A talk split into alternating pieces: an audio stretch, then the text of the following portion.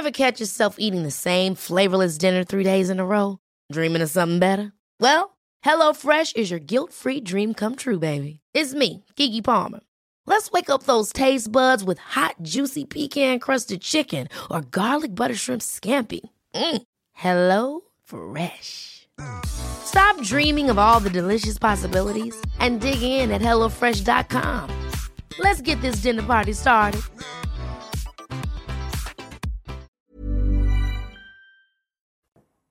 Quasiment 6 heures sur CNews. Ravi de vous retrouver si vous nous rejoignez à l'instant. Et très bon réveil à vous. À la une de l'actualité aujourd'hui, coup de chaud euh, sur la France. Une troisième vague de chaleur s'installe sur l'ensemble du pays. Le thermostat euh, dépassera les 40 degrés localement. Pic attendu euh, demain. Le point complet dans cette édition.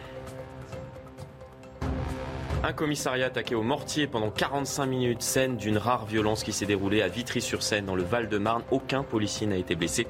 Trois jeunes ont été interpellés. Le détail dans cette édition.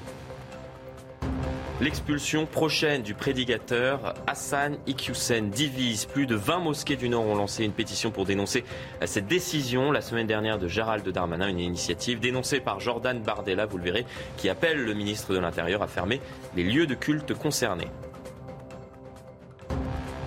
Et enfin, médicaments, couches, lait infantile. Les prix de ces produits vendus en pharmacie ont flambé. Certains atteignent euh, même une hausse de plus de 90%, une envolée des prix parfois inexpliquée. On vous en parle dans cette édition. Il est 6 heures passées euh, d'une minute et vous avez déjà peut-être chaud. C'est euh, normal. La France est frappée par une nouvelle vague de chaleur. On attend jusqu'à 40 degrés localement, comme à Toulouse. Reportage signé Marie Conan. Ils sont la clé d'une terrasse bien remplie. Des brumisateurs par dizaines. Avec le retour de la chaleur, ils sont devenus indispensables à cette restauratrice pour garder ses clients. Disons quand il fait très chaud, on a moins de monde. Le midi, les gens ne sortent pas, ils préfèrent sortir le soir assez tard. Car ici à Toulouse, les températures ont grimpé jusqu'à 36 degrés ce lundi. Une vague de chaleur qui devrait perdurer dans les jours prochains. Alors pour la supporter, chacun y va de sa méthode. Elle évite le sport en journée, c'est euh, le travail le matin surtout, pour éviter de, choper la chaleur le soir. Chapeau, lunettes, euh, toujours une gourde. Et le petit bonus, euh, le pulvérisateur. Non, t'en veux un peu? Pour s'hydrater, cet homme opte pour une option plus radicale encore. D'autres, en quête de fraîcheur, cherchent la moindre parcelle d'ombre pour se mettre à l'abri. Le pic de chaleur est attendu ce mercredi dans le département, avec des températures pouvant atteindre 40 degrés. Karine Durand, je me tourne à présent vers vous. On va connaître un troisième épisode caniculaire en France, après celui de juin, celui de juillet, dorénavant c'est celui euh, d'août. Vous nous dites que celui-ci s'annonce différent euh, des deux précédents? Oui, trois canicules, c'est vraiment exceptionnel. Pas inédit, c'est déjà arrivé, mais c'est quand même exceptionnel. Mhm. Alors, juste pour situer le contexte, on a un anticyclone qui est sur l'Atlantique et on a un flux de sud-ouest qui remonte, qui fait remonter donc cet air brûlant euh, qui vient d'Afrique du Nord, qui passe par l'Espagne et qui remonte euh, chez nous. Et comme on a un anticyclone, cet air, il reste piégé sur la France l'espace de plusieurs jours. Alors, la forte chaleur, elle a concerné déjà hier et aujourd'hui le sud-est. Elle remonte vers le nord aujourd'hui. Elle s'étale vers le sud-ouest également. Le pic de chaleur, c'est mercredi, jeudi on sera quasiment à égalité. On attend ensuite une baisse vendredi et a priori euh, ce week-end 36 à 38 degrés sur le sud, localement 40 sur euh, le Gard, mais aussi peut-être 40 sur Strasbourg. Hein, ce sera possible euh, jeudi. contrairement à la canicule de juillet, le nord-ouest, la Bretagne n'est pas vraiment touchée, justement en raison de ce flux de sud-ouest qui ramène de l'air ailleurs que sur le nord-ouest, justement. Alors cette canicule, elle est vraiment différente des deux précédentes. Déjà, les températures vont être moins intenses. On prévoit quand même 40, hein. c'est beaucoup mais pas 42 ou 43. Elle sera moins longue aussi. Je rappelle que celle de juillet, elle avait duré plus de 15 jours. Là, cette canicule, elle devrait durer 5 à 6 jours a priori euh, maximum. Par contre, ce qui est inquiétant, c'est qu'encore une fois, après cette canicule, il n'y a pas de baisse remarquable des températures. On reste encore dans de l'air euh, très chaud, des températures supérieures aux moyennes et toujours un temps très sec en prévision pour les 15 premiers jours d'août. Oui, forte inquiétude. On en parlera euh, tout au long de cette matinale concernant la sécheresse euh, dans, notre pays. Sans transition, un commissariat a été attaqué au mortier. J'en parlais euh, dans les titres à Vitry-sur-Seine, dans le Val-de-Marne. Pendant 45 minutes, une vingtaine de personnes ont attaqué le bâtiment à l'aide d'engins incendiaires, de cocktails Molotov et de mortiers. Une attaque coordonnée, euh, Sandra, d'une rare violence. Une soixantaine d'impacts ont été relevés euh, sur une voiture des policiers de la BAC. Deux agents ont été blessés, plusieurs suspects ont été interpellés. Récit d'une nuit de violence avec Loïc Tontat et Valérie Labonne. C'est dans la nuit de dimanche à lundi que l'attaque a eu lieu. Pendant 45 minutes, plusieurs individus ont lancé des cocktails Molotov et des tirs de mortier sur le commissariat de Vitry-sur-Seine dans le Val-de-Marne.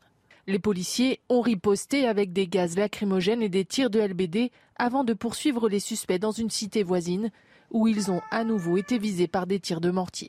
Ce représentant du syndicat de police Alliance du Val-de-Marne dénonce une attaque préparée à l'avance.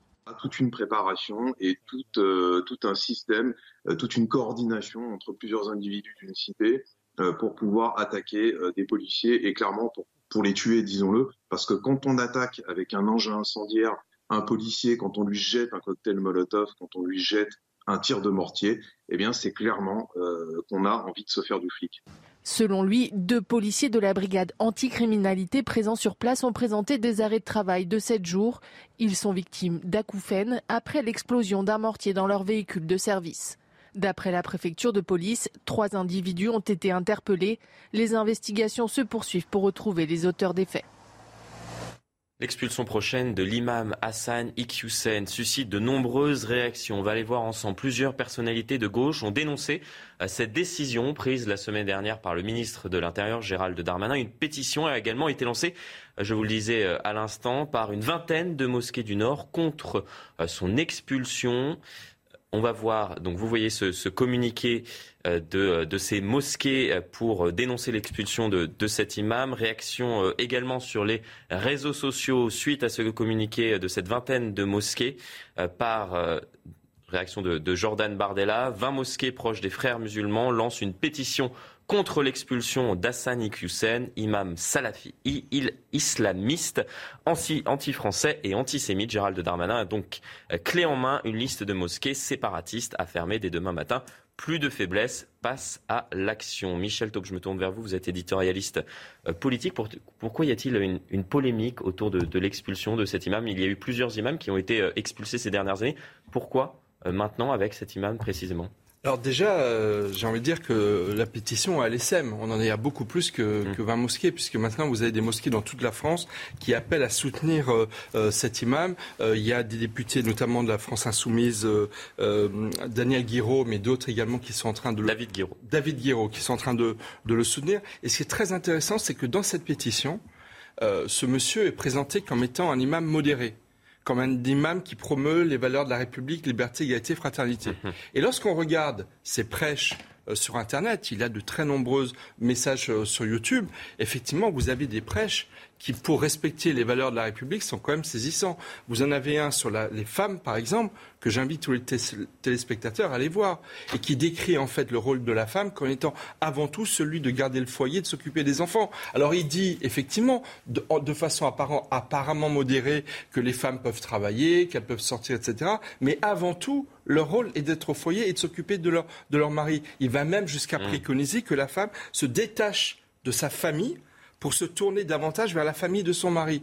Euh, de même sur les homosexuels, il a un, prêche d'une violence contre le mariage pour tous, qu'il appelle étant comme il, qu'il décrit comme étant le mariage des, des homos, en disant que l'homosexualité est un péché et que les homosexuels sont, sont des pécheurs. Donc la question est de savoir si, est-ce que toutes ces mosquées qui en France sont en train de le soutenir. Et la pétition qui a été lancée a déjà requis plus de 18 000 signatures et les signatures continuent à augmenter. Est-ce que ce prêcheur respecte les valeurs de la République ou est-ce qu'il promeut un islam rigoriste? Et malheureusement, la réponse est claire. Il suffit de l'écouter, c'est un islam rigoriste. Donc le fait qu'il y ait une telle mobilisation pour lui, montre bien qu'il y a à travers la communauté musulmane de France une très forte division. Très régulièrement, on fait état d'études d'opinion mmh. qui montrent que dans la population de confession musulmane, vous avez une majorité de jeunes qui considèrent que la charia est supérieure aux lois de la République. Mais là, vous en avez une illustration concrète avec cet imam considéré par les uns comme un modéré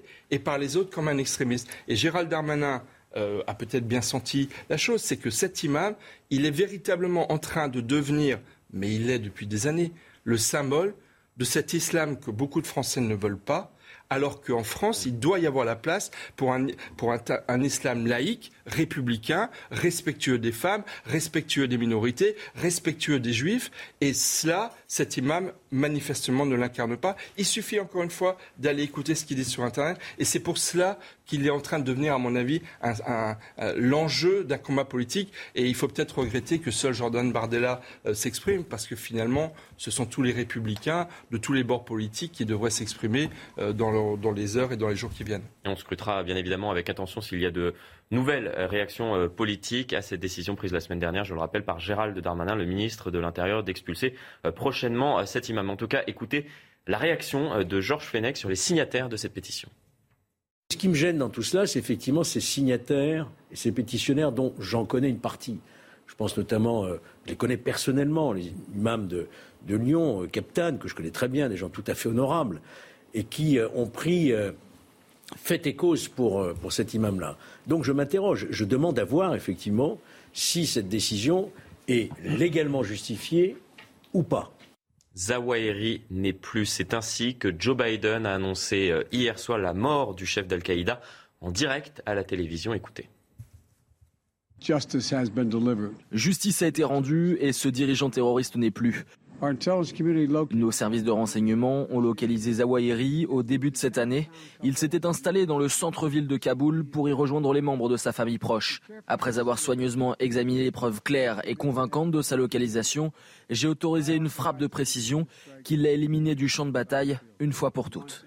Considéré comme le cerveau des attentats du 11 septembre 2001, il a été tué dans la nuit de samedi à dimanche en Afghanistan par une frappe de drones américains. L'Égyptien était l'un des terroristes, je le rappelle, les plus recherchés au monde. Les États-Unis avaient même promis 25 millions de dollars pour tout renseignement euh, permettant euh, de le retrouver. Nous sommes en direct avec notre correspondante à New York, Fanny Chauvin. Euh, bonjour à vous. C'est la fin d'une traque de plusieurs années, de plusieurs décennies même, pourrais-je ajouter effectivement hein, de plus de 20 ans. Et le chef d'Al-Qaïda a été effectivement tué par une frappe de drone aérienne commanditée par Joe Biden et exécutée par la CIA. Depuis des mois, les services de renseignement américains surveillaient euh, le leader euh, d'Al-Qaïda. Ils l'avaient repéré dans une maison d'un quartier aisé de Kaboul. Il y vivait avec euh, sa famille, sa femme et ses enfants. Et c'est finalement dimanche matin que l'ordre a été donné de deux missiles aériens ont frappé avec précision, précision le balcon de la maison où il se euh, trouvait. Alors euh, forcément avec cette opération, c'est une, immense victoire euh, pour Joe Biden, surtout après le départ chaotique des Américains d'Afghanistan. On se souvient, c'était il y a presque un an, jour pour jour, quand les talibans reprenaient Kaboul et que les Américains devaient fuir la capitale afghane. À l'époque, on critiquait les services de renseignement américain. On le disait qu'il n'avait pas vu venir l'avancée rapide des talibans.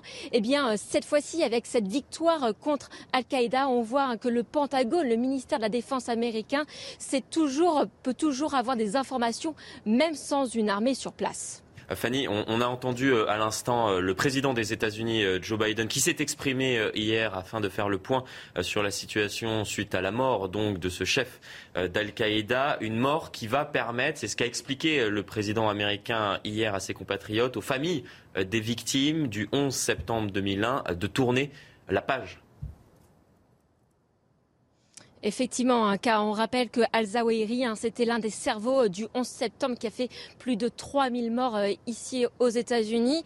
Et le discours hein, de Joe Biden euh, qu'on a pu entendre, c'est un discours de chef des armées, une démonstration de force. Le président américain qui a déclaré peu importe le temps que cela prend, peu importe où vous vous cachez, si vous êtes une menace pour notre peuple, les États-Unis vous trouveront et vous élimineront. Al-Zawahiri a été euh, le bras droit de Ben Laden. Il était euh, surnommé le docteur, son médecin personnel avant de devenir l'un des fondateurs euh, d'Al-Qaïda.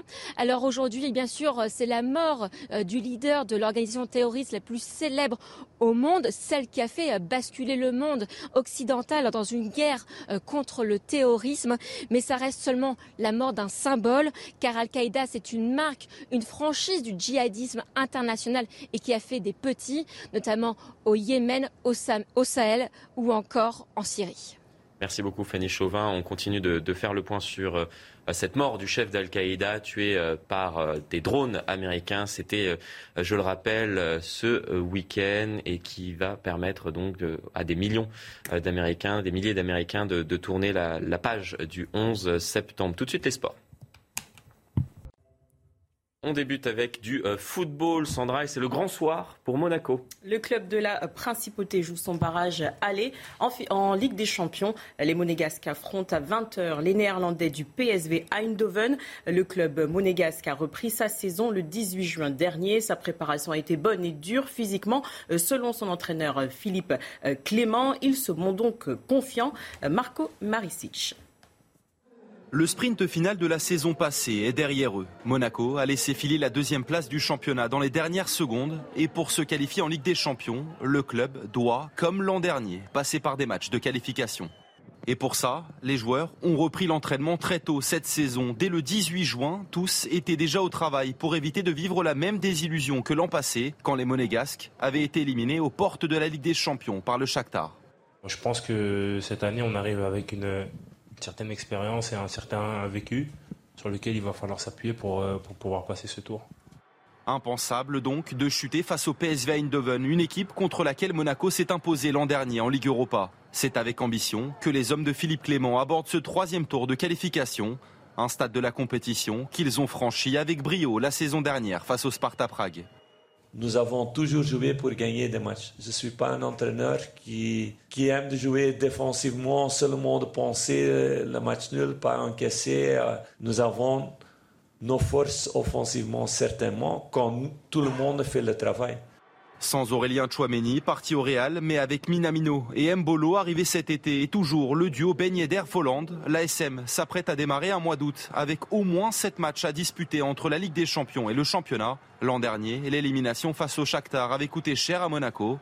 Gare cette saison au faux départ. Restez bien avec nous. Euh, dans un instant, nous aborderons euh, cette flambée euh, des prix de certains produits en pharmacie. Des produits qui affichent parfois une hausse de plus de 90%, une envolée des prix parfois inexpliquée. On en parle dans un instant. De retour sur le plateau de la matinale. Dans un instant, nous aborderons, euh, comme je vous le disais euh, à l'instant, euh, la flambée des prix de certains produits, notamment des produits en pharmacie. Vous avez peut-être pu le constater ces derniers jours. On en parle dans un instant avec Sébastien Alaé. Mais avant cela, c'est le rappel des principales actualités de ce lundi, de ce mardi. Renforcer le pouvoir des maires face à l'immigration, c'est la demande adressée par Christian Estrosi à Gérald Darmanin. Le maire de Nice lui a formulé euh, cinq propositions, parmi elles le renforcement des pouvoirs de la police municipale. Le ministre de l'Intérieur va présenter un nouveau texte à l'automne prochain.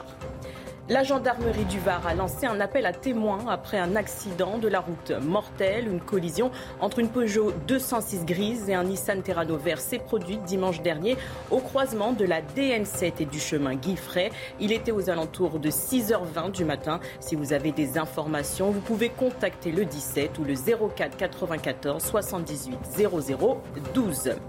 L'Ukraine a entamé hier ses exportations de céréales. Le navire Razoni a quitté le port d'Odessa au sud du pays, chargé de 26 000 tonnes de maïs. Il est en route pour Tripoli au Liban. Il est attendu à Istanbul en Turquie aujourd'hui. Il continuera sa destination, euh, sa route vers sa destination après avoir été inspecté. Cette reprise a été saluée unanimement. Vous avez peut-être pu le constater euh, par vous-même, les euh, produits, certains euh, prix des produits en pharmacie ont flambé ces dernières semaines. C'est le cas notamment du lait infantile ou encore des couches pour bébés en cause de la réévaluation des tarifs par les laboratoires. Vous allez le voir, les professionnels craignent que les Français se passent de ces produits. Les précisions signées Clémence Barbier. À la caisse de cette pharmacie, les clients l'ont sans doute constaté. Certains produits coûtent plus cher, à commencer par le lait infantile. Gigos, par exemple, n'a pas fait d'augmentation, mais a baissé sa quantité de lait. Donc il vous enlève 20 grammes, et en fin de compte, ces 20 grammes évitent d'augmenter le prix du lait. Donc si vous faites attention, il y a malgré tout une augmentation qui s'est faite. Parmi les autres produits qui ont le plus augmenté, les couches pour bébés dont le tarif a été multiplié par deux en deux ans. Des hausses de prix dictées par les laboratoires. Problème, ces tarifs ont déjà été réévalués en janvier dernier. On a ces hausses tarifaires avec des grandes généralités du type la conjoncture. Ce que je veux comprendre, c'est pourquoi on a ces hausses et pourquoi on demande aux consommateurs aujourd'hui d'acheter ces, couches bébés deux fois plus cher qu'il y a quelques mois. Et quand on demande ce détail, ben, on ne rentre pas précisément dans, le détail, produit par produit. Pharmaciens et professionnels de santé craignent désormais que les clients les plus modestes refusent d'acheter certains produits, pourtant essentiels à leur santé.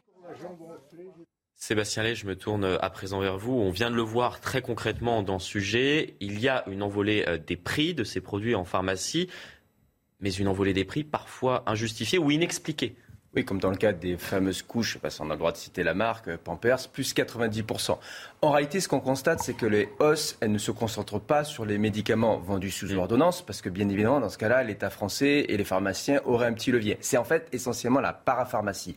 Alors, dans certains cas, je dirais dans 20% des cas, ça paraît justifié parce que vous avez une hausse de la matière première qui est utilisée pour le produit. Ça, c'est vrai. Et puis, il y a des Quand on parle de hausse de, de 90%, Quand c'est 90%, ça peut pas être la matière première sous-jacente. Et puis, il y a des cas où c'est complètement inexpliqué. Alors, ce qu'on constate aussi, c'est que vous avez des fois le même produit en parapharmacie où vous avez une envolée de près de 50% quand c'est un grand labo international et vous trouvez parfois le même produit qui n'a augmenté que de 5% quand c'est un petit labo local. Donc, très clairement, on parlait parfois depuis le début de cette crise du pouvoir d'achat de profiteurs de guerre, profiteurs de l'inflation. Là, euh, il n'y a aucune raison quand on, essaie d'analyser l'offre et la demande qui explique ces hausses de prix. Il y a très clairement de grandes firmes internationales qui en profitent pour augmenter leurs marges. Autre sujet, et c'est notre crainte à tous revenir de vacances et constater que notre logement a été cambriolé. Pour éviter cela, certains euh, s'organisent entre voisins. On va le voir ensemble, Sandra. Et on les appelle les voisins euh, vigilants. Le dispositif favorise l'entraide entre voisins et représente un sérieux avantage pour les gendarmes et les forces de l'ordre durant la période estivale. Reportage à Avray dans les Hauts-de-Seine de Nicolas Winkler avec le récit de Geoffrey Defebvre.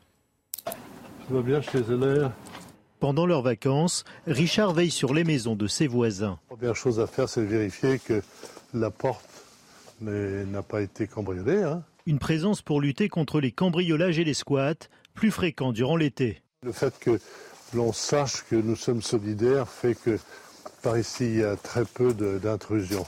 Dans la commune de Ville d'Avray, la mairie donne des conseils à ses administrés et leur communique des plateformes publiques et privées comme voisins vigilants. C'est une plateforme qui est entièrement gratuite, ça c'est important de, le rappeler, euh, qui permet de mettre en relation euh, les habitants d'un même quartier.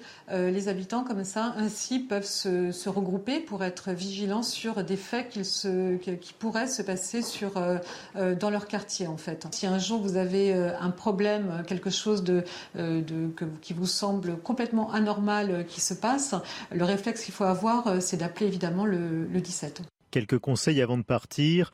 Prévenez vos voisins, fermez vos volets et surtout, ne communiquez jamais les dates de vos vacances sur les réseaux sociaux. C'est une initiative que vous pourriez faire autour de la table? Euh, moi, c'est déjà le cas avec mon épouse. On est des voisins vigilants, on est début août, on est toujours là, on s'occupe de certains. Euh, voilà, on a déjà des voisins qui nous ont dit pendant que nous partons en vacances, vérifier que tout se passe. Il faut être votre voisin. Exactement, mais on, a, on en a envie dans une Karine, résidence, vous faites ça? donc on est naturellement. Pas forcément. En partie, oui, j'ai de très bons voisins, donc c'est vrai que j'ai la chance euh, d'avoir une bonne petite communauté aussi. En tout cas, il faut être euh, vigilant euh, l'été. Notamment, vous vouliez ajouter quelque chose Oui, je, rappelle souvent à ceux qui s'en étonnent que la sûreté fait partie, dans l'article 2 de la Déclaration universelle des droits de l'homme et du citoyen, d'un des droits fondamentaux de, des, individus. On fait un petit point constitutionnel également à, à 6h24. Effectivement, c'est un bien naturel et comme la propriété et la liberté. On parle de votre quotidien, bien évidemment. Euh, chaque jour dans la matinale de, CNews, préoccupation euh, majeure, on le verra dans un instant euh, avec vous, le prix à la pompe, on en parle depuis plusieurs semaines maintenant, les prix à la pompe qui commencent enfin, enfin à baisser. On en parle dans un instant, tout de suite.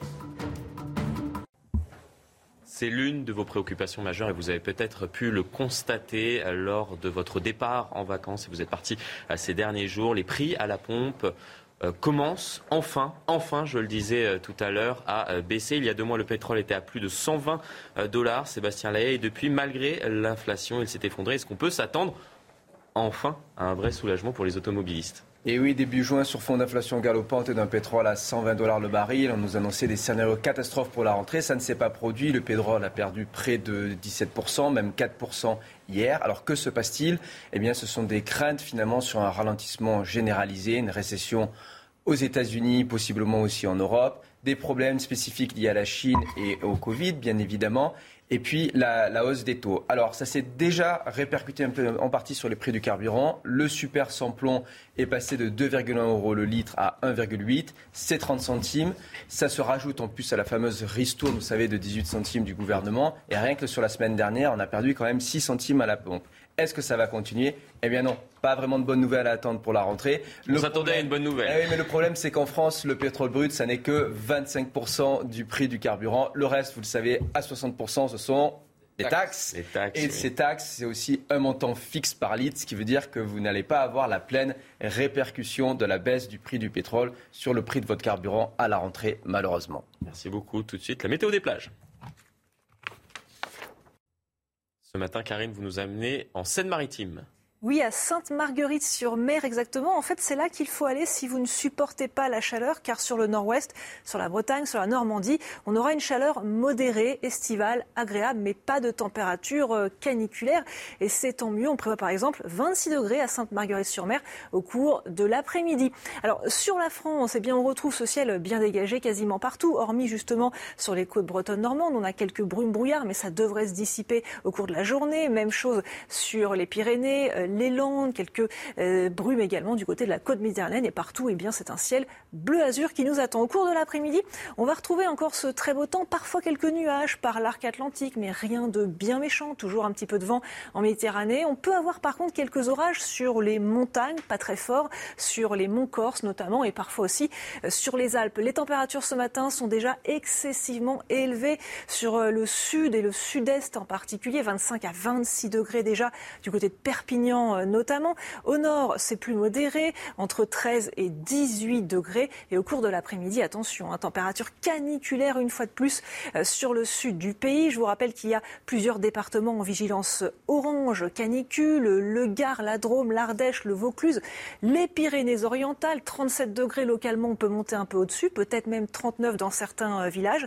La chaleur s'étale sur le sud-ouest et monte également vers le nord, 32 sur Paris et 29 en direction de l'île au cours des prochains jours. Eh bien mercredi sera le jour le plus chaud. Hein. Le pic de chaleur, c'est mercredi. Alors jeudi, ça sera quasiment à égalité. On aura une petite dégradation orageuse, pas vraiment importante, puisqu'il n'y aura quasiment pas de pluie en dessous. Excellent réveil à vous si vous nous rejoignez sur CNews à la une aujourd'hui. Prendre le train, est-ce devenu un luxe en cette période estivale? Vous l'avez peut-être constaté vous-même. Les prix des billets flambent. Reportage dans ce journal. Ce mois pourrait être l'un des plus secs jamais connus dans notre pays. L'ensoleillement exceptionnel, les températures élevées et l'absence de précipitations ont contribué à une sécheresse inédite cette année. Sécheresse inédite et qui s'annonce durable. Explication de Karine Durand dans un instant. C'est le début d'un troisième épisode caniculaire. En deux mois, les températures vont atteindre jusqu'à 40 degrés dans le sud. On sera en direct des Bouches du Rhône avec Marine Sabourin et Solène Boulan. A tout de suite Marine et renforçons le pouvoir des maires en matière de sécurité. C'est l'appel de Christian Estrosi à Gérald Darmanin, le maire de Nice, a écrit au ministre de l'Intérieur pour lui demander de durcir le projet de loi sur l'immigration que ce dernier doit présenter à l'automne prochain. Le détail dans un instant. Et je le disais dans les titres, vous l'avez peut-être remarqué si vous avez récemment euh, pris le train. Les prix des billets de la SNCF ont flambé cet été. Dans un entretien au journal du dimanche, le ministre des Transports, euh, Clément Beaune, a demandé à la compagnie ferroviaire de limiter les pics tarifaires cet été. Euh, Clément Beaune souhaite notamment limiter l'impact sur les plus jeunes et les plus modestes. Alors trouvez-vous les tarifs de la SNCF trop élevés? Élément de réponse avec Clémence Barbier. Devant cette gare parisienne, les voyageurs font tous le même constat. C'est cher. Les billets de train ont flambé depuis une année là. Moi qui fais des voyages sur Bordeaux plusieurs fois par mois, j'en ai pour plus de 400 euros par mois pour des droits de visite. Quoi. Ah bah un aller-retour euh, Le Mans-Paris euh, à 90 euros, oui c'est cher. Selon la SNCF, les billets de train ne sont pas plus chers, ils ont même baissé, sauf l'été, où les tarifs s'envolent en raison de la forte demande. Par exemple, pour un voyage Paris-Nice les week-ends d'août, le prix oscille entre 253 et 282 euros. Ce phénomène de prix cher au dernier moment, il est, il, est général à tous, les, à tous les moyens de transport. C'est aussi l'équilibre entre le fait de pouvoir proposer des tout petits prix. Bah forcément, à un moment donné, il y a des prix plus élevés de façon à les financer. Pour faire baisser les prix, l'offre doit augmenter faut impérativement que la SNCF se dote de personnel complémentaire, de voitures complémentaires, et qu'ils aient les moyens de le faire. Or, ils n'ont pas les moyens de le faire aujourd'hui, puisque la priorité euh, dans le plan de relance a été donnée euh, à recapitaliser l'aviation et à recapitaliser le secteur automobile. Pour payer moins cher, il y a des astuces, comme par exemple réserver un mois à l'avance ou prendre le train en semaine. Sébastien Ley, je me tourne vers vous. Euh, comment expliquer cette euh, envolée des prix euh, des billets de la SNCF bah, D'abord, on la constate sur tous les moyens de transport. Si vous avez essayé l'avion, c'est peut-être encore pire. Et c'est un sujet de retour à une demande, je dirais, pré-Covid et une capacité, c'est-à-dire une offre qui ne s'est pas adaptée. C'est-à-dire que pour parler concrètement, il y a eu moins d'avions, eu même moins de moyens de transport en 2020, en 2021. Et alors que la demande est très forte, on en a parlé hier, l'industrie du tourisme en France est plutôt bien portée au mois de juillet eh bien, les trains, les avions ne suivent pas cette demande, très clairement. C'est même les bus Macron qui avaient été introduits sont devenus extrêmement chers. Et se déplacer en France aujourd'hui, c'est un produit de luxe ça n'est quand même pas tout à fait normal. Et je pense qu'il y a aussi au niveau de, de l'offre un manque d'adaptation. Alors peut-être juste une exception, les Wigo sont quand même moins chers que les billets normaux. Et ils sont parfois très chers. Mais, ils sont, ils, sont, restent parfois très chers. À 70-80 euros pour, pour du low cost, 70-80 euros le billet. Mais ça reste, ça reste très cher pour de un produit de luxe que de se déplacer. Et, euh, d'où ma question euh, aujourd'hui est-ce que le train est devenu un luxe aujourd'hui dans notre pays? C'est malheureux de devoir euh, se poser cette question.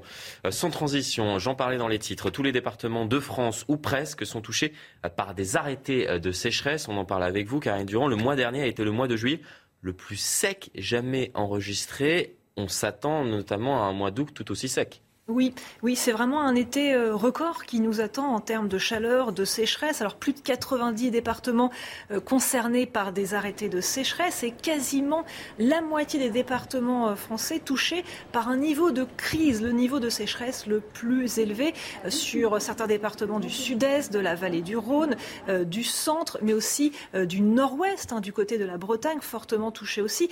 Ce mois de juillet 2022, c'est le mois de juillet le plus sec jamais enregistré depuis le début des relevés météo, donc depuis 1959. Avant, on n'avait pas vraiment de relevés euh, fiables.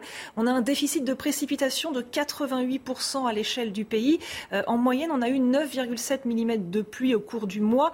Alors, le premier mois de juillet le plus sec, mais par contre, tout mois confondu, c'est le deuxième mois le plus sec jamais enregistré après celui de mars 1961 où on avait eu 7 mm. Là, on en a eu 9, euh, c'est quand même pas beaucoup. Alors, on a des conséquences sur l'agriculture, évidemment, des conséquences sur la production production d'énergie hydroélectrique, car le niveau des fleuves, en fait, est très bas partout euh, en France. Et pour la suite, eh bien, il n'a pas vraiment euh, d'espoir hein, pour le mois d'août, car les 15 prochains jours s'annoncent à nouveau très secs, pas de vraies perturbations pluvieuses, quelques orages, mais très peu de pluie en dessous. Bref, l'été s'annonce vraiment exceptionnel. On va continuer euh, de parler de, cette vague de chaleur euh, en France, pic attendu euh, demain. Vous nous en parliez tout à l'heure de cette sécheresse, inquiétude toute particulière, bien évidemment, pour, pour les agriculteurs. On en parlera tout au long de, cette matinale. La chaleur, certains s'y résignent, Sandra, et d'autres s'adaptent. Et oui, nous ne sommes pas les seuls à connaître d'importantes vagues de chaleur en ce moment. Et vous allez voir que nos voisins, eux aussi, sont obligés de mettre en place des mesures pour lutter contre ces fortes températures. Tour d'horizon avec Quentin Brio les températures qui grimpent et les vagues de chaleur qui s'accumulent. Dans le sud de l'Europe, il faut s'adapter en urgence. Comme dans de nombreuses villes espagnoles, où les commerçants se mettent d'accord pour fermer leur commerce de 14h à 17h30. Les horaires de bureau sont également aménagés et les zones d'ombre sont multipliées. En parlant d'ombre, à Barcelone, un site web permet de repérer ces zones à l'abri du soleil, ainsi que les points de rafraîchissement les plus proches, quelle que soit l'heure. Même problème en Italie, où 16 villes sont en alerte rouge canicule et certaines comme Vérone ont même décidé de rationner l'eau potable. Ailleurs qu'en Europe, on cherche également des solutions. En 2017, aux États-Unis, Los Angeles avait été la première grande métropole à peindre certaines routes en blanc pour faire baisser la température au sol. En cette période de forte canicule, tous les moyens sont décidément bons pour lutter contre la chaleur. On en parlait à l'instant, la France connaît un troisième épisode caniculaire.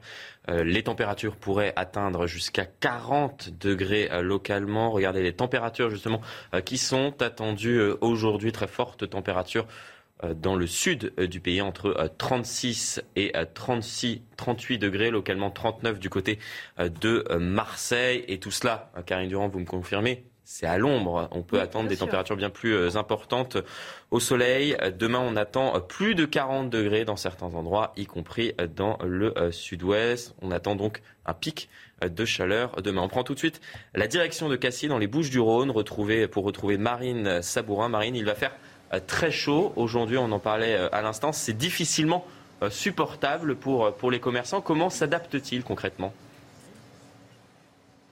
Bonjour Florian, alors nous sommes dans le centre de euh, Cassis et donc euh, nous discutions eh bien, dans, ce, café avec euh, plusieurs clients qui nous expliquaient, certains étaient ouvriers, bien que la température elle était insupportable, ils commencent très tôt le matin pour faire face à ces chaleurs. Et donc là nous sommes avec Jackie, bonjour Jackie, donc comment, alors vous me disiez tout à l'heure que vous ouvriez très tôt et que vous ouvriez les fenêtres par rapport à la chaleur, c'est bien ça? Alors, climatisation, ouverture des portes et aération. Et euh, donc, euh, je descends à 5h moins le quart parce que nous sortons la terrasse et qu'il faut tout ranger, nettoyer. Et toi, tu t'enlèves. et euh, donc, beaucoup du, boulot et tout. Mais la seule chance qu'on a, c'est qu'il ne fait pas encore chaud. Voilà. Et alors, vous voyez donc une ambiance très conviviale alors qu'il est déjà très tôt. Et donc, Jackie, vous, est-ce qu'il y a des produits phares en cette période de canicule? Alors, beaucoup de salades, euh, spécialité, on fait des boulettes à la provençale qui sont notre produit phare. Et en boisson, euh, beaucoup, d'eau, Perrier, bière euh, et limonade, que des boissons fraîches, sirop, beaucoup de sirop. Voilà. Merci beaucoup Jackie. Alors vous le disiez Florian, il va faire très très chaud euh, à Marseille, euh, à Cassis, à la Ciotat. Et donc euh, la ville de Cassis eh bien, a déployé un plan canicule pour faire face à cette chaleur. Toutes les piscines seront donc gratuites aujourd'hui. Puis on a déjà vu quelques touristes aller se baigner il y a quelques minutes.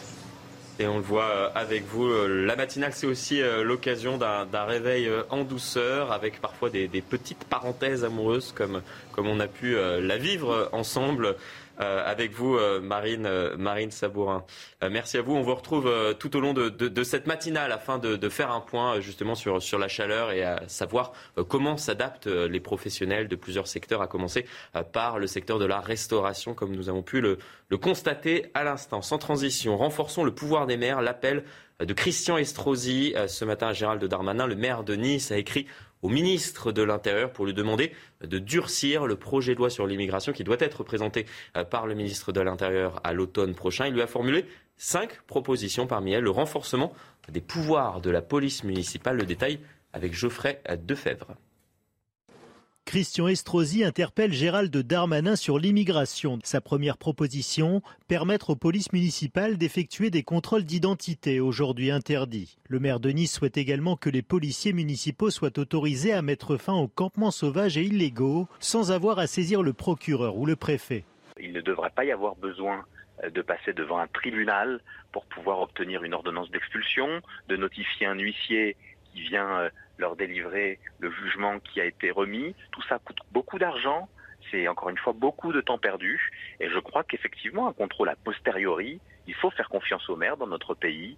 Je crois qu'ils se montrent responsables. Autre proposition, une simplification des procédures de placement des enfants et que la police municipale puisse saisir les matériels et équipements des populations dites errantes. Je ne parle pas d'effets personnels, je ne parle pas de choses auxquelles ils seraient légitimement attachés.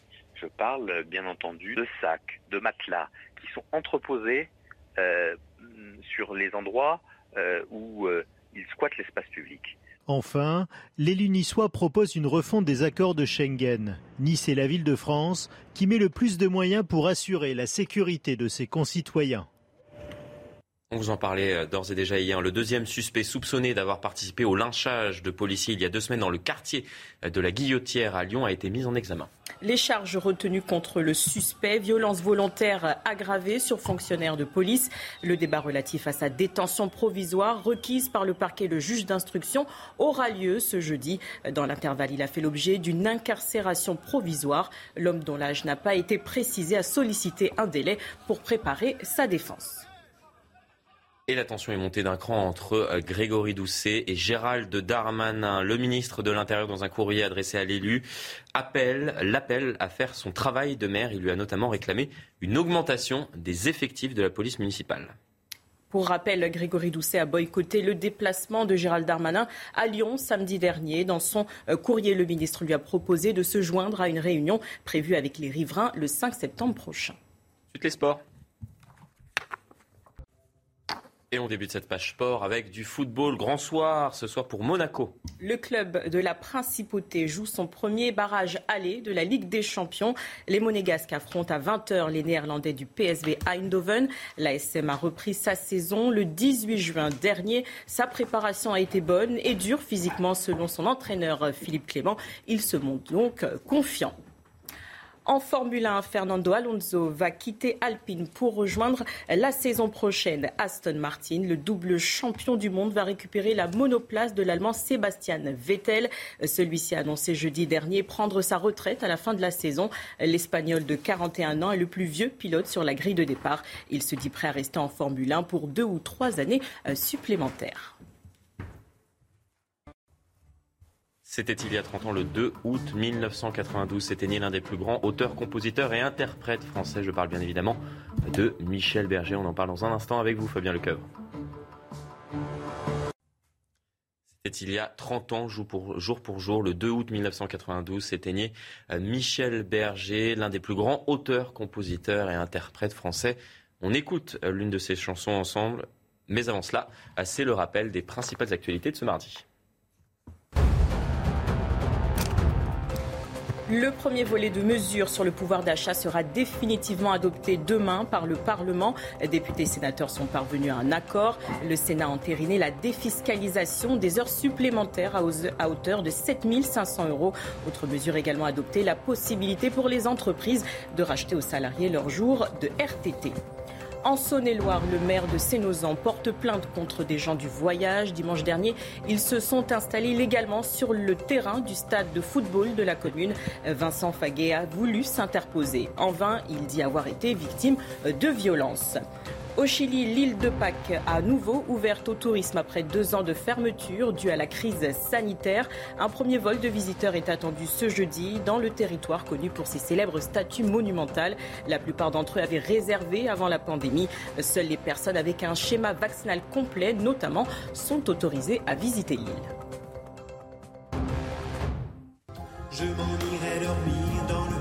C'est l'une de mes préférées. C'est pour cela qu'on la joue euh, ce matin. Bien évidemment, on va évoquer la, mémoire de Michel Berger avec vous, euh, Fabien Lecoeur. Vous êtes spécialiste de la chanson française. Cela fait 30 ans maintenant que euh, Michel Berger est, décédé. Et ce qui, ce qui frappe aujourd'hui, c'est que les mélodies de Michel Berger sont encore fredonnées par des générations et des générations. Il est intemporel totalement intemporel, Michel Berger. il a influencé une vraie génération, déjà, faut le rappeler. Et puis c'est une œuvre musicale, Michel Berger. Un artiste, pour qu'il traverse le temps, il faut qu'il ait un répertoire et une œuvre reconnue, publique en tout cas. Et puis ça va jusqu'à l'international, parce que n'oubliez pas que Starmania a été joué dans plus de 71 pays aujourd'hui, la plus importante comme musicale, créée en 1979 sur scène, et qui a rassemblé des millions de, de spectateurs dans toutes les grandes capitales d'Europe et du monde. Vous me le disiez également euh, à l'instant, Michel Berger énormément été euh, influencé par, euh, par les femmes qui, qui ont marqué sa vie. On va regarder une très courte séquence avec euh, l'une d'entre elles, France Gall. Et eh oui, bien On en parle dans un instant, bien évidemment. Je sais tu es fâché contre moi, mais ça va passer quand ça passera. Souris-moi dis-moi, tu veux que je chante quoi? Moi je veux bien.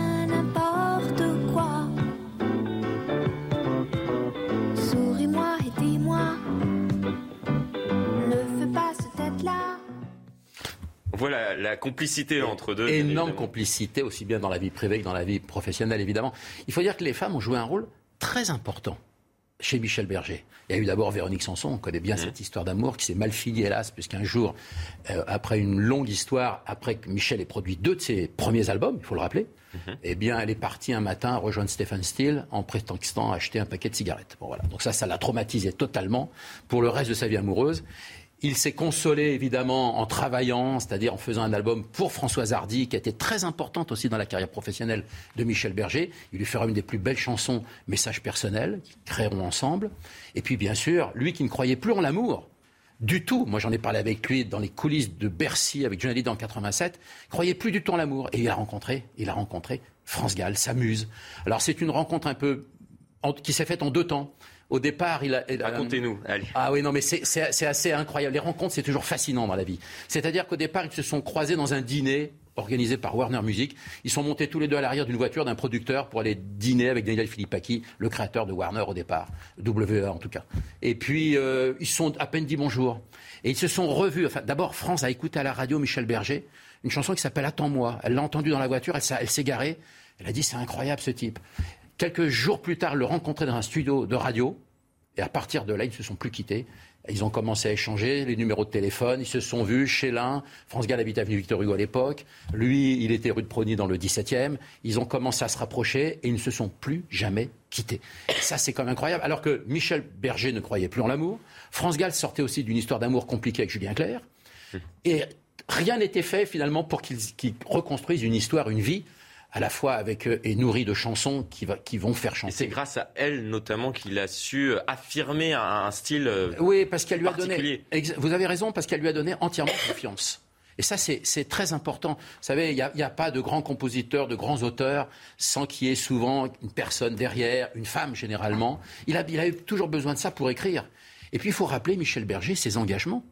Ça aussi, ça a influencé beaucoup sa vie. Que ce soit Action École, prenant la suite de Neil El Balavoine, on s'en mhm. souvient tous. Il y a eu aussi Éthiopie aux côtés de Renault. Il y a eu le Mali, euh, évidemment parce qu'il a soutenu ce pays. le Cambodge, lorsqu'il s'agissait de retrouver les parents d'une jeune fille qui n'avait pas vu ses parents depuis 27 ans. On sait pas, on, a oublié cette phase comme ça. C'était un homme d'engagement. Et ça, et, l'œuvre. Moi, je, je, résume toujours les choses sur Michel Berger. Je dis que, à partir de Michel Berger, à partir de la fin des années 70, on n'a plus dit je t'aime de la même manière en musique. Ça, c'est important de le rappeler. On n'est plus arrivé sur scène avec des paillettes. On a commencé à venir sur scène en jean, en t-shirt, en basket. Ce qui était une génération incroyable qui est arrivée et qui a donné d'immenses tubes. Et même les notes de piano n'étaient plus les mêmes. Grâce à Michel Berger. Il a été très important pour même les nouvelles générations d'artistes qui succéderont après euh, sur les 20, 30 prochaines années qui, suivront évidemment cette influence. Et comme je le disais tout à l'heure, on continue de, fredonner euh, l'ensemble des, mélodies qu'il a, pu composer. Euh, oui, une chanson, les chansons survivent aux hommes. C'est les chansons traverseront le temps. On va peut-être se quitter avec Paradis Blanc. Ah, encore une bah, nouvelle vous avez bien raison. 5-10 secondes. On continue encore de la fredonner. Je la fredonnais moi-même ce matin. Et vous avez raison, bien sûr. Tout de suite, c'est l'heure de votre euh, édito politique. Et on vous en parle depuis euh, ce matin. L'expulsion prochaine de l'imam Hassan Iqiyoussen suscite de nombreuses réactions. On va en parler avec vous, Michel Taub. Euh, plusieurs personnalités euh, de gauche ont dénoncé cette décision prise la semaine dernière par Gérald Darmanin, le ministre de l'Intérieur. Il y a également cette pétition qui a été lancée par une vingtaine de mosquées contre son expulsion. Pourquoi l'expulsion prochaine de, de, cet imam alors qu'il y a eu plusieurs expulsions qui ont été euh, réalisé en France depuis euh, la promulgation notamment euh, de cette loi contre le séparatisme dans notre pays. Pourquoi cette expulsion précisément crée la polémique aujourd'hui? Alors, polémique qui ne fait que, commencer. Euh, alors, d'une part, euh, lui-même, l'imam, a décidé de, euh, de, contester cette décision d'expulsion. Donc, mhm. il va y avoir une procédure judiciaire certainement qui risque d'aller assez vite, mais qui quand même va, va nourrir certainement la polémique. Et puis, effectivement, ce qui est peut-être nouveau, c'est que vous avez une sorte de levée de bouclier de nombreuses mosquées en France qui soutiennent cet imam. Euh, on en est déjà à plus d'une plus d'une vingtaine, mais en fait, c'est beaucoup plus parce que c'est des conseils départementaux du culte musulman qui le soutiennent. Et derrière chaque conseil, vous avez plusieurs dizaines de mosquées. On va voir la pétition qui a été lancée avec notamment le communiqué, avec déjà plus de, 18 000 signatures, euh, des politiques euh, comme David Guiraud, de, député des, des, Insoumis.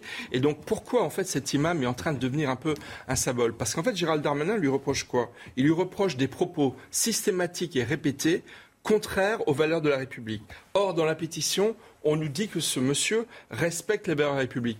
Euh, ce que reproche en fait Gérald Darmanin, c'est par exemple une vidéo euh, de cet imam sur les femmes qui est manifestement, enfin moi je l'ai écouté très attentivement, est une vidéo qui, qui renvoie une image de la femme. J'ai également écouté personnellement et j'ai été euh, choqué par cette totalement rétrograde, qui dit que le rôle d'une femme est avant tout de s'occuper de son mari et de s'occuper de ses enfants. C'est le terme adéquat, rétrograde. Exactement, qui ensuite euh, euh, lui demande de se détacher de sa famille, la, femme, de sa famille, pour s'occuper davantage de la famille de son époux. Et puis il y a une autre vidéo qui est profondément scandaleuse, qui date du débat sur le mariage pour tous, où il dit clairement et de façon répétée que l'homosexualité est un péché.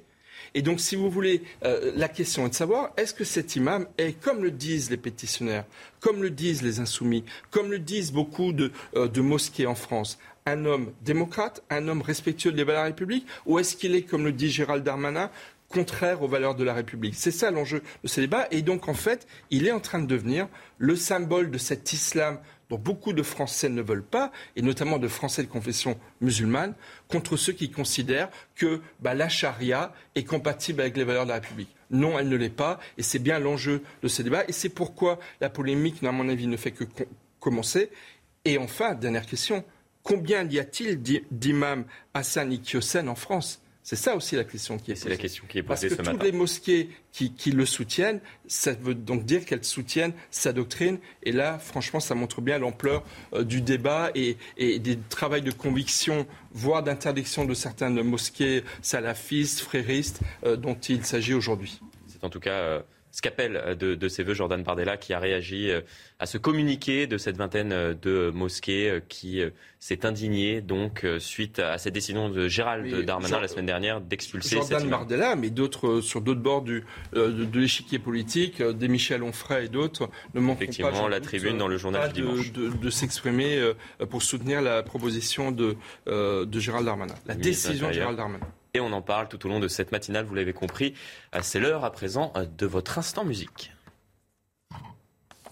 C'est l'heure à présent de votre météo. Ce matin, Karine, vous nous emmenez dans les Pyrénées-Orientales. Oui, à Eus exactement. On voit cette vue sur euh, le Canigou. On a une très belle journée en prévision, mais attention, euh, ce département est concerné par euh, l'alerte canicule orange de Météo France. On, attend jusqu'à 36 degrés au cours de l'après-midi, donc prudence si vous êtes en vacances là-bas. D'ailleurs, l'alerte canicule de Météo France concerne cinq départements en vigilance orange, parmi lesquels le Gard, l'Ardèche, la Drôme, le Vaucluse ou encore les Pyrénées-Orientales, avec localement 39 à 40 degrés entre aujourd'hui et demain. Et c'est parti pour durer 5 jours. Ailleurs en France, on a du beau temps généralisé de toute manière. Un temps anticyclonique, calme, sec, juste quelques brumes brouillards sur les côtes de la Manche, mais également sur les Landes et parfois sur la Méditerranée. Partout ailleurs, un ciel bleu-azur tout au long de la journée. Au cours de l'après-midi, on a parfois quelques petits nuages qui arrivent par l'Atlantique. Rien de grave, il n'y a pas de précipitation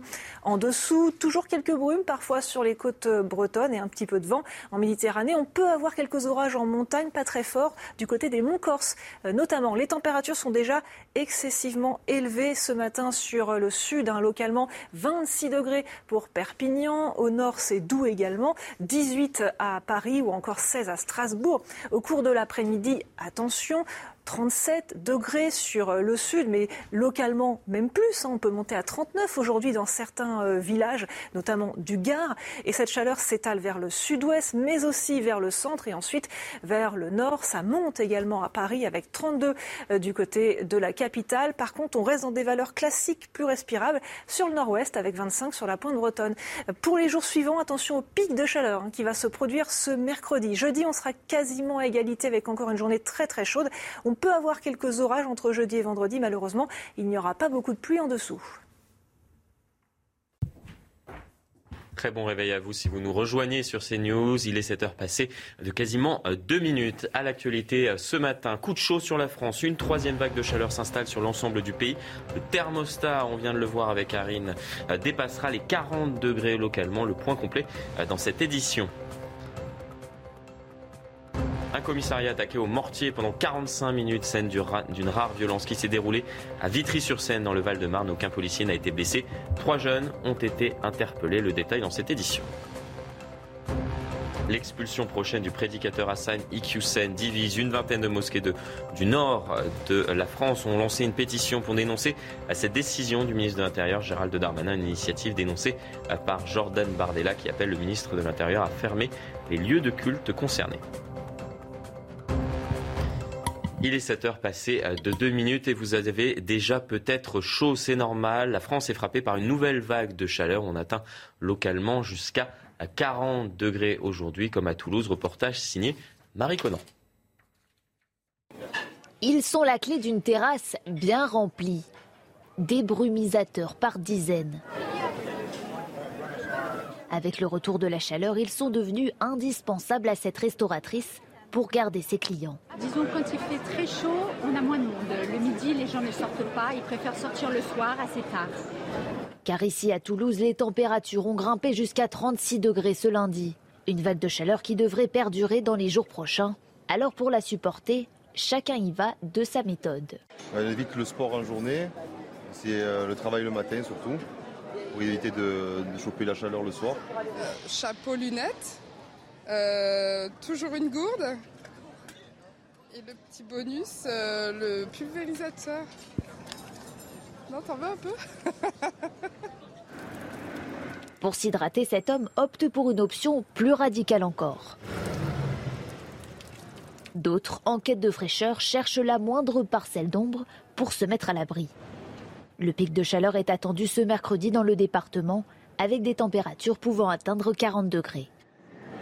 Chapeau, euh, gourde, brume, brumisateur, on a vu, c'est le triptyque essentiel pour affronter euh, ces prochains jours cette vague de euh, chaleur. J'en parlais dans les titres. Un commissariat a été attaqué au mortier à Vitry-sur-Seine dans le Val-de-Marne pendant 45 minutes. Une vingtaine de personnes ont attaqué ce bâtiment à l'aide d'engins incendiaires, de cocktails Molotov et de mortiers. Une attaque coordonnée, Sandra, d'une rare violence. Une soixantaine d'impacts ont été relevés sur une voiture des policiers de la BAC. Deux agents ont été blessés plusieurs suspects ont été interpellés. Le récit d'une nuit de violence avec Valérie Labonne et Loïc Tantat. C'est dans la nuit de dimanche à lundi que l'attaque a eu lieu. Pendant 45 minutes, plusieurs individus ont lancé des cocktails Molotov et des tirs de mortier sur le commissariat de Vitry-sur-Seine dans le Val-de-Marne. Les policiers ont riposté avec des gaz lacrymogènes et des tirs de LBD avant de poursuivre les suspects dans une cité voisine où ils ont à nouveau été visés par des tirs de mortier. Ce représentant du syndicat de police Alliance du Val-de-Marne dénonce une attaque préparée à l'avance. Toute une préparation et tout, euh, un système, euh, toute une coordination entre plusieurs individus d'une cité euh, pour pouvoir attaquer des policiers et clairement pour les tuer, disons-le, parce que quand on attaque avec un engin incendiaire un policier, quand on lui jette un cocktail Molotov, quand on lui jette un tir de mortier, eh bien, c'est clairement euh, qu'on a envie de se faire du flic. Selon lui, deux policiers de la brigade anticriminalité présents sur place ont présenté des arrêts de travail de 7 jours. Ils sont victimes d'acouphènes après l'explosion d'un mortier dans leur véhicule de service. D'après la préfecture de police, trois individus ont été interpellés. Les investigations se poursuivent pour retrouver les auteurs des faits. On en parle depuis le début de cette matinale. L'expulsion prochaine de l'imam Hassan Hussein suscite de nombreuses réactions. Plusieurs personnalités de gauche ont dénoncé euh, cette décision prise la semaine dernière par Gérald Darmanin. Une pétition a également été lancée euh, par une vingtaine de mosquées du Nord contre son expulsion. Marie Conan, euh, vous êtes avec nous. On fait le point avec vous sur cette affaire. Comment tout cela a commencé? Cela a commencé la semaine dernière avec cette décision prise par Gérald Darmanin et annoncée sur les réseaux sociaux. Oui, hein, tout à fait. Euh, Gérald Darmanin, le 28 juillet euh, dernier, publie ce tweet visant directement le prêcheur islamique Hassan Iqwisen, ce prédicateur tient depuis des années un discours haineux à l'encontre des valeurs de la France, contraire à nos principes de laïcité et d'égalité entre les hommes et les femmes. Il sera expulsé du territoire français. Cette sanction, elle a immédiatement fait réagir des milliers d'abonnés qui suivent l'imam euh, de 57 ans sur les réseaux sociaux pour le soutenir. Beaucoup ont signé euh, cette pétition, euh, donc tous contre son expulsion. Près de 19 000 signatures en seulement 4 jours. Et cette pétition, elle a été lancée par une vingtaine de euh, mosquées proches des frères musulmans, selon le président du Rassemblement euh, national. Regardez euh, son tweet. Jordan Bardella appelle le Premier ministre à la plus haute fermeté. Gérald Darmanin a donc la clé, clé en main, donc une liste de mosquées séparatistes à fermer dès demain matin. La mosquée où Hassan Ikwesen prêche se bat également à ses côtés. Elle a publié ce communiqué signé par une trentaine d'autres mosquées. On les voit en bas euh, de l'écran. Enfin, l'annonce euh, de cette expulsion a aussi fait bondir certaines personnalités de gauche. Regardez ce tweet de David Guérou, député euh, du Nord. Ce, cette expulsion résulte du fait, du fait du prince. Gérald Darmanin veut saturer les ondes médiatiques avec un discours sécuritaire et répressif. On reviendra sur cette annonce de Gérald Darmanin prise la semaine dernière qui suscite de nombreuses réactions dans le face-à-face tout à l'heure entre Alexander Nicolic, président du groupe Rassemblement National au Conseil, euh, du, au conseil régional du Centre Val-de-Loire et Benjamin Haddad, député Renaissance, majorité présidentielle de Paris. Tout de suite les sports. Et on entame cette page sport avec du football, car c'est le grand soir, Sandra, pour Monaco. Le club de la Principauté joue son premier barrage aller de la Ligue des Champions. Les Monégasques affrontent à 20h les Néerlandais du PSV Eindhoven. L'ASM a repris sa saison le 18 juin dernier. Sa préparation a été bonne et dure physiquement, selon son entraîneur Philippe Clément. Marco Maricic. Le sprint final de la saison passée est derrière eux. Monaco a laissé filer la deuxième place du championnat dans les dernières secondes et pour se qualifier en Ligue des Champions, le club doit, comme l'an dernier, passer par des matchs de qualification. Et pour ça, les joueurs ont repris l'entraînement très tôt cette saison. Dès le 18 juin, tous étaient déjà au travail pour éviter de vivre la même désillusion que l'an passé, quand les Monégasques avaient été éliminés aux portes de la Ligue des Champions par le Shakhtar. Je pense que cette année, on arrive avec une, certaine expérience et un certain vécu sur lequel il va falloir s'appuyer pour, euh, pouvoir passer ce tour. Impensable donc de chuter face au PSV Eindhoven, une équipe contre laquelle Monaco s'est imposé l'an dernier en Ligue Europa. C'est avec ambition que les hommes de Philippe Clément abordent ce troisième tour de qualification, un stade de la compétition qu'ils ont franchi avec brio la saison dernière face au Sparta Prague nous avons toujours joué pour gagner des matchs. Je ne suis pas un entraîneur qui, qui aime jouer défensivement, seulement de penser le match nul, pas encaisser. Euh, nous avons nos forces offensivement, certainement, quand tout le monde fait le travail. Sans Aurélien Chouameni, parti au Real, mais avec Minamino et Mbolo arrivé cet été et toujours le duo Ben Yedder Folland, l'ASM s'apprête à démarrer un mois d'août avec au moins sept matchs à disputer entre la Ligue des Champions et le championnat. L'an dernier, l'élimination face au Shakhtar avait coûté cher à Monaco. Gare cette saison au faux départ. Restez bien avec nous. Dans un instant, le face-à-face oppose ce matin Alexandre Nicolic, président du groupe Rassemblement National au Conseil régional du Centre Val-de-Loire et à Benjamin Haddad, député Renaissance, majorité présidentielle de Paris. Euh, Dans un instant, le face-à-face. Face-à-face qui a d'ores et déjà euh, débuté, comme vous pouvez le voir sur ce plateau, entre Alexandre Nicolic, président du groupe Rassemblement National au Conseil régional du Centre Val-de-Loire, et Benjamin Haddad, député Renaissance euh, de Paris. Mais avant ce face-à-face, c'est l'heure du rappel des principales actualités de ce mardi matin.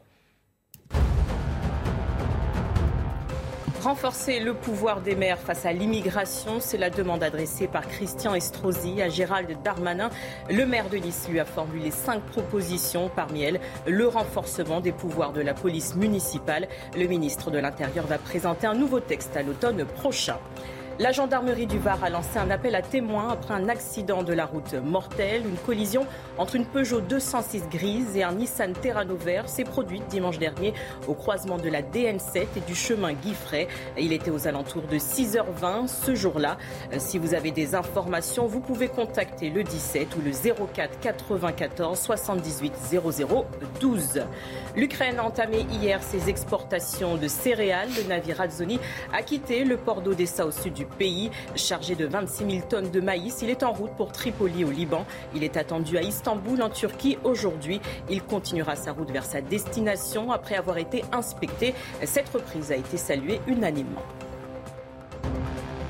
Alexandre Nicolique, je me tourne vers vous. On vient de l'entendre avec euh, Sandra. Christian Estrosi a écrit à Gérald Darmanin euh, suite à son annonce de présenter un nouveau projet de loi sur l'immigration euh, à l'automne prochain. Le maire de Nice lui demande notamment de durcir les mesures et de renforcer les pouvoirs de la police municipale. Il faut aller plus loin durcir le texte qui n'a toujours pas été présenté, même si de premières mesures ont été distillées la semaine dernière par le ministre de l'Intérieur euh, au-delà de euh, la, la, police municipale, il va surtout falloir que euh, l'État applique le, le, la loi française, c'est-à-dire qu'aujourd'hui il y a 700 000 clandestins sur notre territoire, et bien, il va falloir qu'on expulse les gens qui n'ont rien à faire sur notre territoire, qui en plus bénéficient d'aides, ce qui coûte aux contribuables français, et, et, il va falloir surtout qu'on arrive à faire face à cette délinquance aussi qui vient de cette immigration récente. Hein. Je parle des mineurs isolés par exemple, on voit qu'il y a des chiffres entre la délinquance euh, je, je, dis qu'en tout cas, euh, de, bah, évidemment qu'il y a un lien. Quand vous avez 80% euh, des, des, agressions dans les transports en commun, c'est les chiffres du ministère de l'Intérieur en Ile-de-France, qui sont le fait d'étrangers, je ne parle pas de binationaux, mais je parle d'étrangers, euh, eh bien forcément c'est qu'il y a un problème. Quand vous avez 25% euh, d'étrangers dans nos prisons, euh, ça montre aussi qu'il y a un autre problème, effectivement, et que donc c'est lié avec une immigration récente, et donc des étrangers qui, s'ils étaient renvoyés dans leur pays, parce que quand on vient sur ce territoire, parce que la France toujours été humaniste. Moi-même, je suis le fruit euh, de, l'immigration.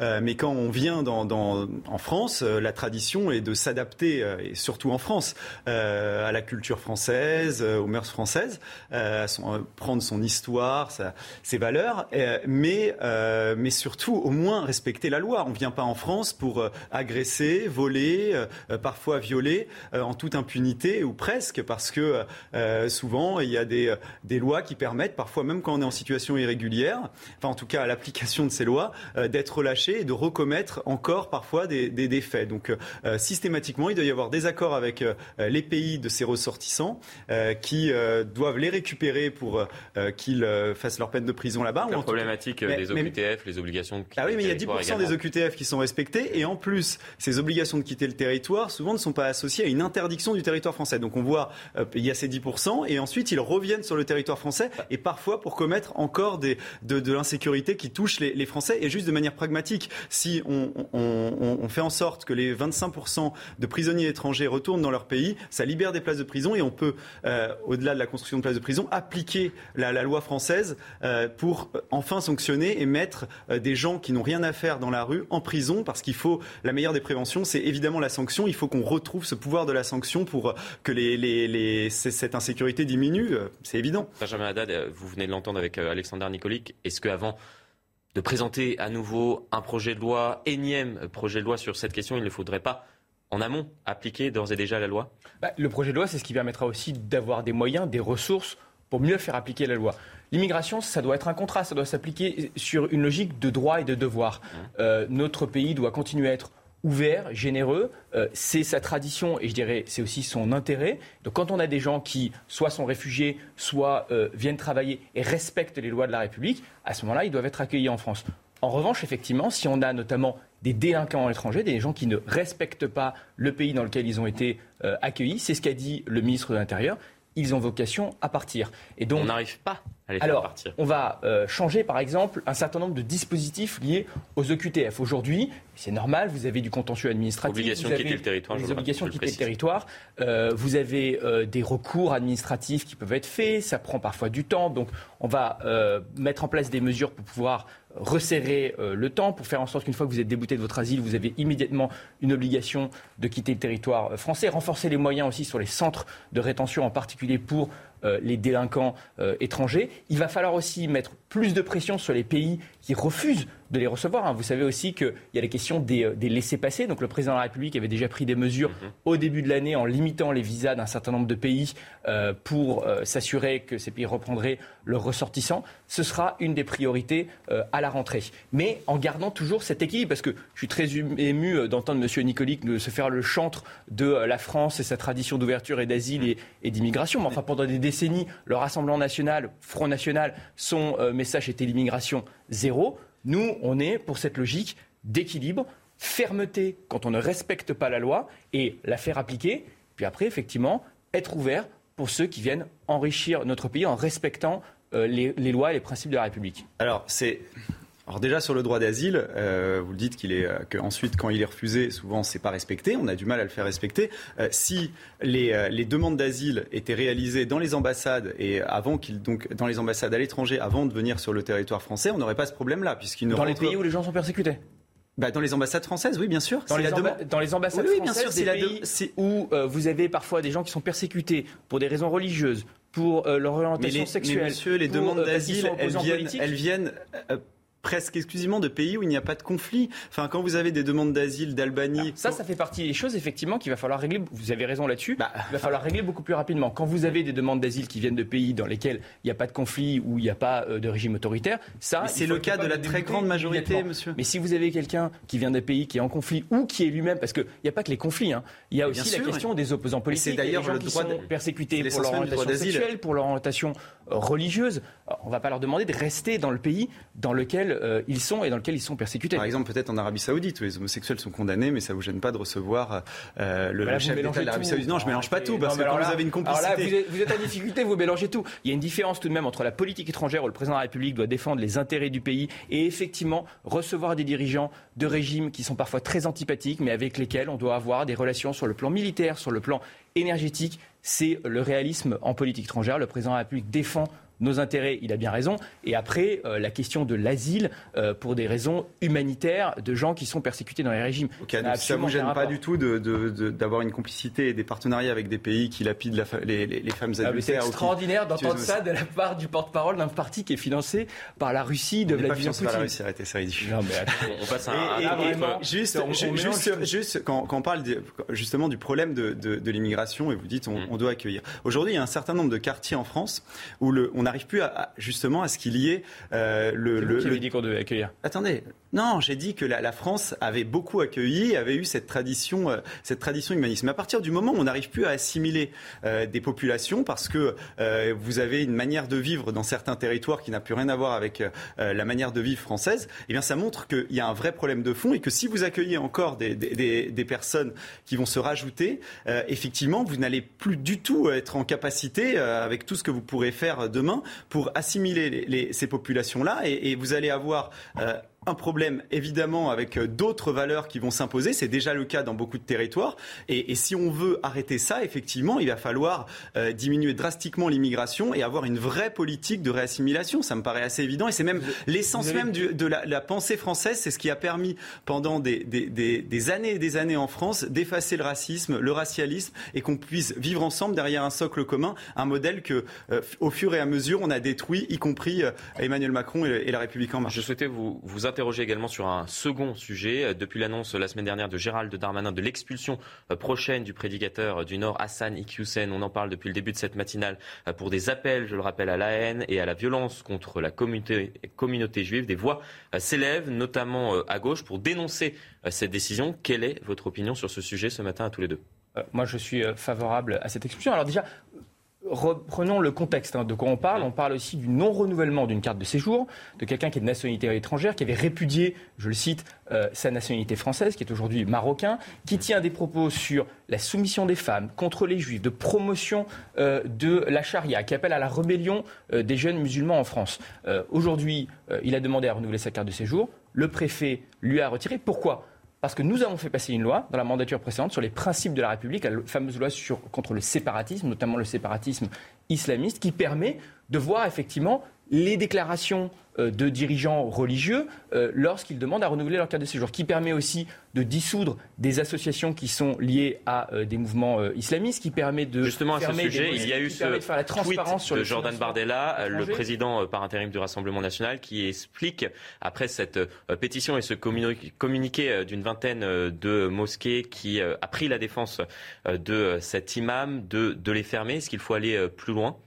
Et regarder cas par cas justement euh, ce qui se passe dans ces mosquées-là dans le Nord. Mais je crois que c'est euh, déjà fait. Je crois qu'effectivement, quand on a aujourd'hui euh, des lieux de culte qui sont liés à des mouvements radicaux, effectivement, ils peuvent faire l'objet, par exemple, d'une fermeture, d'une dissolution. Ça avait été le cas pour des associations, des lieux de culte ces dernières années, grâce à cette loi. C'est ce qui a permis aussi, par exemple, d'empêcher l'ouverture des piscines au Burkini à Grenoble. C'est un renforcement de notre arsenal pour faire respecter les principes de la République. Le Rassemblement national a voté contre à l'Assemblée nationale. Euh, mais euh, nous, encore une fois, c'est euh, cette, cette, priorité qui est de faire respecter le droit, de faire respecter les principes de la République sur l'ensemble du territoire contre l'islamisme. Et un dernier mot quand même, tout de même, de voir des dirigeants de la France insoumise qui, le même jour, vont se revendiquer de Jean Jaurès, un grand dirigeant républicain de la laïcité, un chantre de la séparation de l'Église et de l'État, et en même temps s'opposer à l'expulsion d'un imam radical euh, qui fait la promotion de la charia, là quand même, je comprends plus très bien si on est dans la connivence ou dans le clientélisme, mais il faut quand même se poser des questions. Alexander Nicolique, très court de manière très courte, euh, effectivement, euh, c'est, sa carte de séjour qui n'est pas euh, renouvelée. Mais ça fait depuis 2004 que cet imam tient des propos radicaux. effectivement, sur les femmes, où il dit qu'un homme et une femme ne peuvent pas sortir ensemble s'ils ne se sont pas mariés dans l'espace public, qui traite les, juifs d'ingrats, et, des, propos radicaux, mais sur la durée. Et il a fallu donc plus de 15 ans pour que on se dise ah bah, on va mettre en place un dispositif pour pas qu'il reste en France. Mais encore, c'est après qu'il ait demandé sa carte de séjour. Mais Qu'est-ce qu'on va faire effectivement des mosquées qui l'ont soutenu Qu'est-ce qu'on va faire des 19 000 personnes qui ont déjà signé la pétition euh, pour le, soutenir? Ça montre qu'il y a un problème de fond. Euh, qu'est-ce que vous aviez fait par exemple contre l'imam de Brest qui euh, disait que ceux qui écoutaient de la musique étaient des singes? Enfin, je veux dire, il y a, aujourd'hui des déclarations officielles de représentants religieux et il n'y a jamais eu aucun acte derrière à part sur un, deux, trois cas avec une communication derrière. et, et, et pourquoi vous avez voté contre la loi qui Mais parce qu'elle ne va pas aussi loin. La preuve, j'en fais la démonstration. J'en fais la démonstration. ça fait mais 20 monsieur... ans qu'on fait rien. On fait passer une loi qui nous donne les outils de pouvoir expulser le cas Elle est efficace cette loi. Vous rigolez ou quoi Là, la preuve. Mais vous voyez le bah, problème du fond qu'il y a dans notre pays. en tout cas, on a compris qu'on n'allions pas pouvoir vous mettre d'accord ce matin. Et bien évidemment, nous pourrions poursuivre ce débat. Il y a la démonstration de son inefficacité, monsieur. Nous pourrions poursuivre, s'il vous plaît, messieurs. Vous ne faites rien, monsieur. ce débat, bien évidemment, pendant des heures. On a compris que nous n'allions pas pouvoir vous mettre d'accord ce matin. Merci à vous c'est l'heure de, votre chiffre écho. On a euh, à cœur de parler de, sujets qui vous touchent tous euh, personnellement. Euh, tous ceux qui, nous regardent actuellement, également ceux qui sont autour de, de cette table. Ce matin, on parle des prix à la pompe. Et enfin, enfin, je le disais, ces prix à la pompe sont en train de baisser. Est-ce que c'est durable? Euh, Bonne nouvelle peut-être ce matin, Sébastien. quelques, quelques bonnes nouvelles de court terme, mais pas de réjouissance à prévoir pour euh, septembre. Donc tout ça, c'est la conséquence bien évidemment de l'évolution des cours du pétrole. Le pétrole avait atteint début juin un pic à 120 dollars. On nous annonçait des scénarios catastrophes. Ça ne s'est pas produit, bien au contraire, puisque les cours du pétrole ont reflué depuis de près de 17% et même 4% hier. On est passé en dessous de 100 dollars le baril. C'est la première fois depuis la guerre en Ukraine. C'est dû bien évidemment aux craintes autour d'une possible récession mondiale et la hausse des taux d'intérêt. Alors, quel a été l'impact pour nous si on regarde le super samplon dans la même période? On est passé de 2,1 euros le litre à 1,8 euros. On a gagné 30 centimes et notamment un peu plus de 6 centimes rien que la semaine dernière. Ça se rajoute en plus à la fameuse ristourne, vous savez, de 18 centimes euh, par litre du gouvernement. Le problème, c'est que ça ne va pas vraiment aller beaucoup plus loin. Pourquoi? Parce qu'en France, le carburant, ça n'est pas que du pétrole. Le pétrole brut, ça n'est que 25% du prix. Ce sont aussi malheureusement beaucoup de taxes. 60% du prix, ce sont des taxes. Et ces taxes, en plus, c'est un montant fixe par litre, ce qui veut dire que nous n'allons pas avoir la pleine répercussion sur les prix à la pompe à la rentrée de cette baisse des prix du pétrole. Merci beaucoup. Merci également à vous deux, Alexandre Nicolic et à Benjamin Haddad d'avoir été les invités ce matin de la matinale. Tout de suite, votre météo des plages.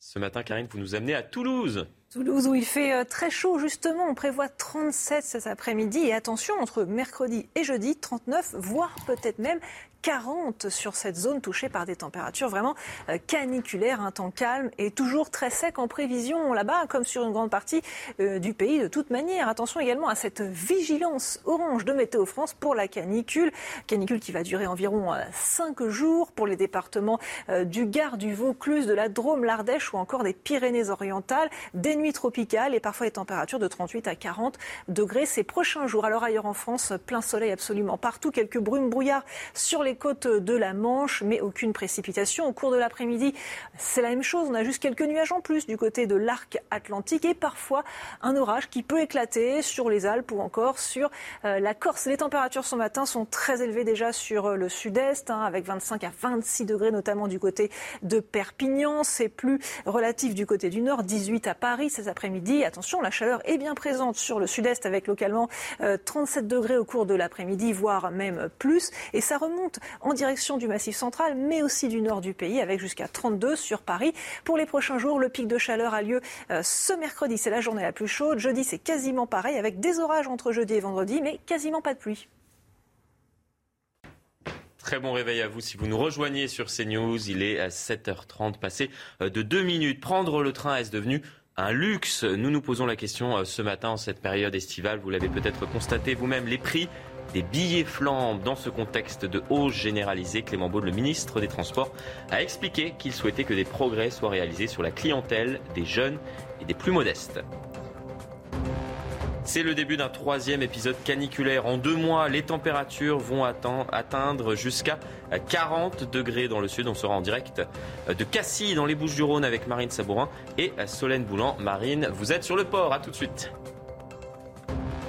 Renforçons le pouvoir des maires en matière de sécurité. C'est l'appel de Christian Estrosi lancé à Gérald Darmanin. Le maire de Nice a écrit au ministre de l'Intérieur pour lui demander de durcir le projet de loi sur l'immigration que ce dernier doit présenter à l'automne prochain. Le détail dans un instant.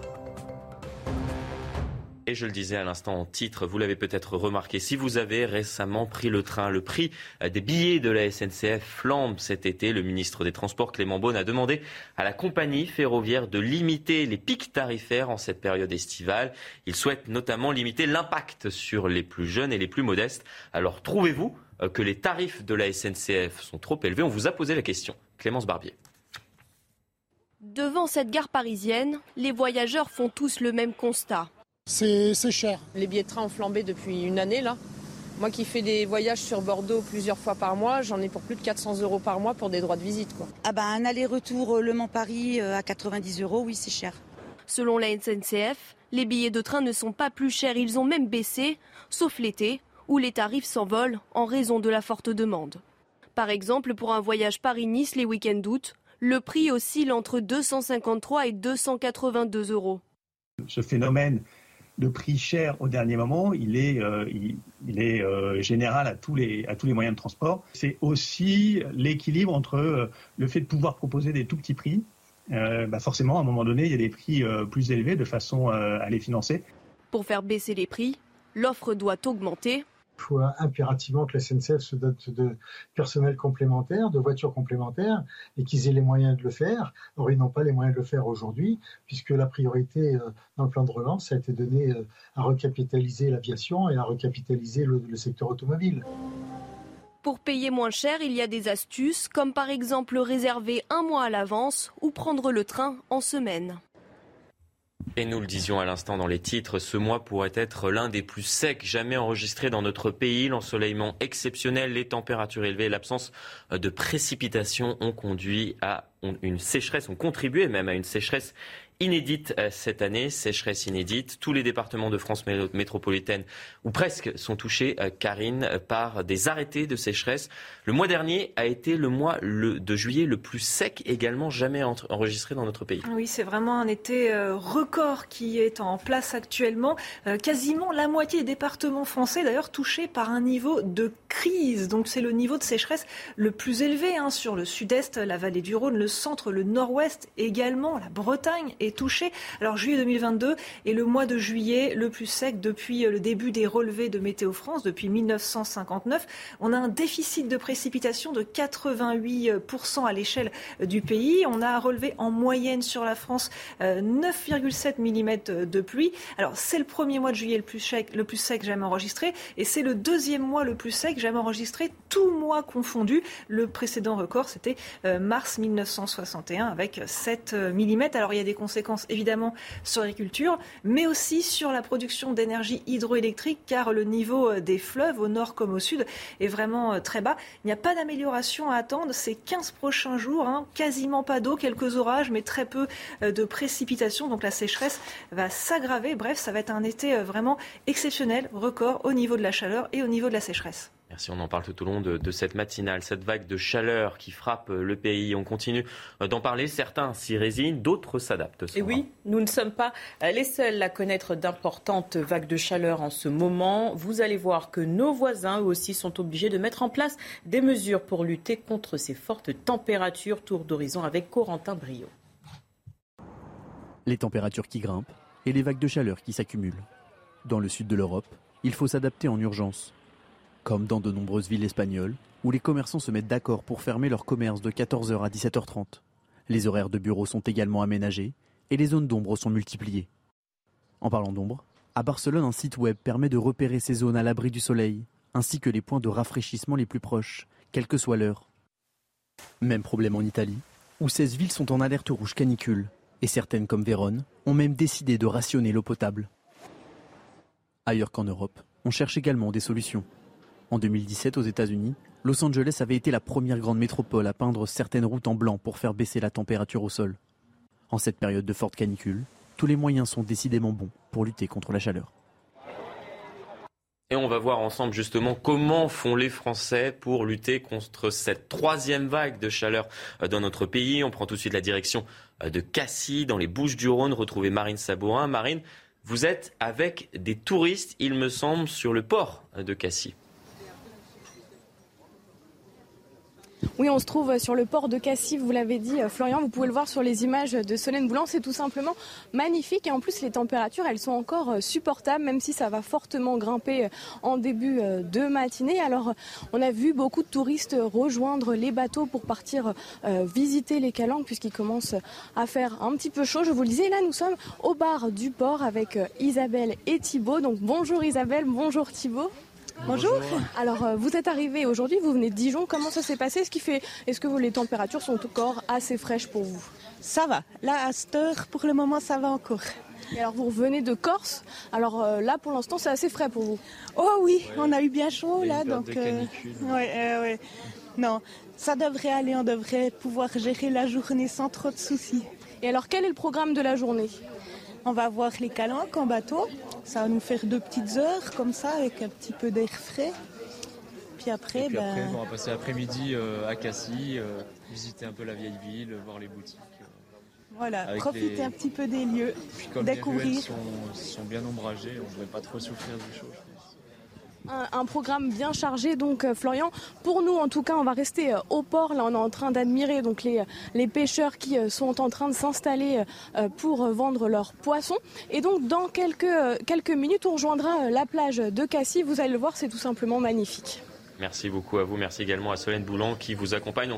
On, peut peut-être avoir un dernier aperçu de ce magnifique port de Cassis ce matin, baigné par ce soleil méditerranéen.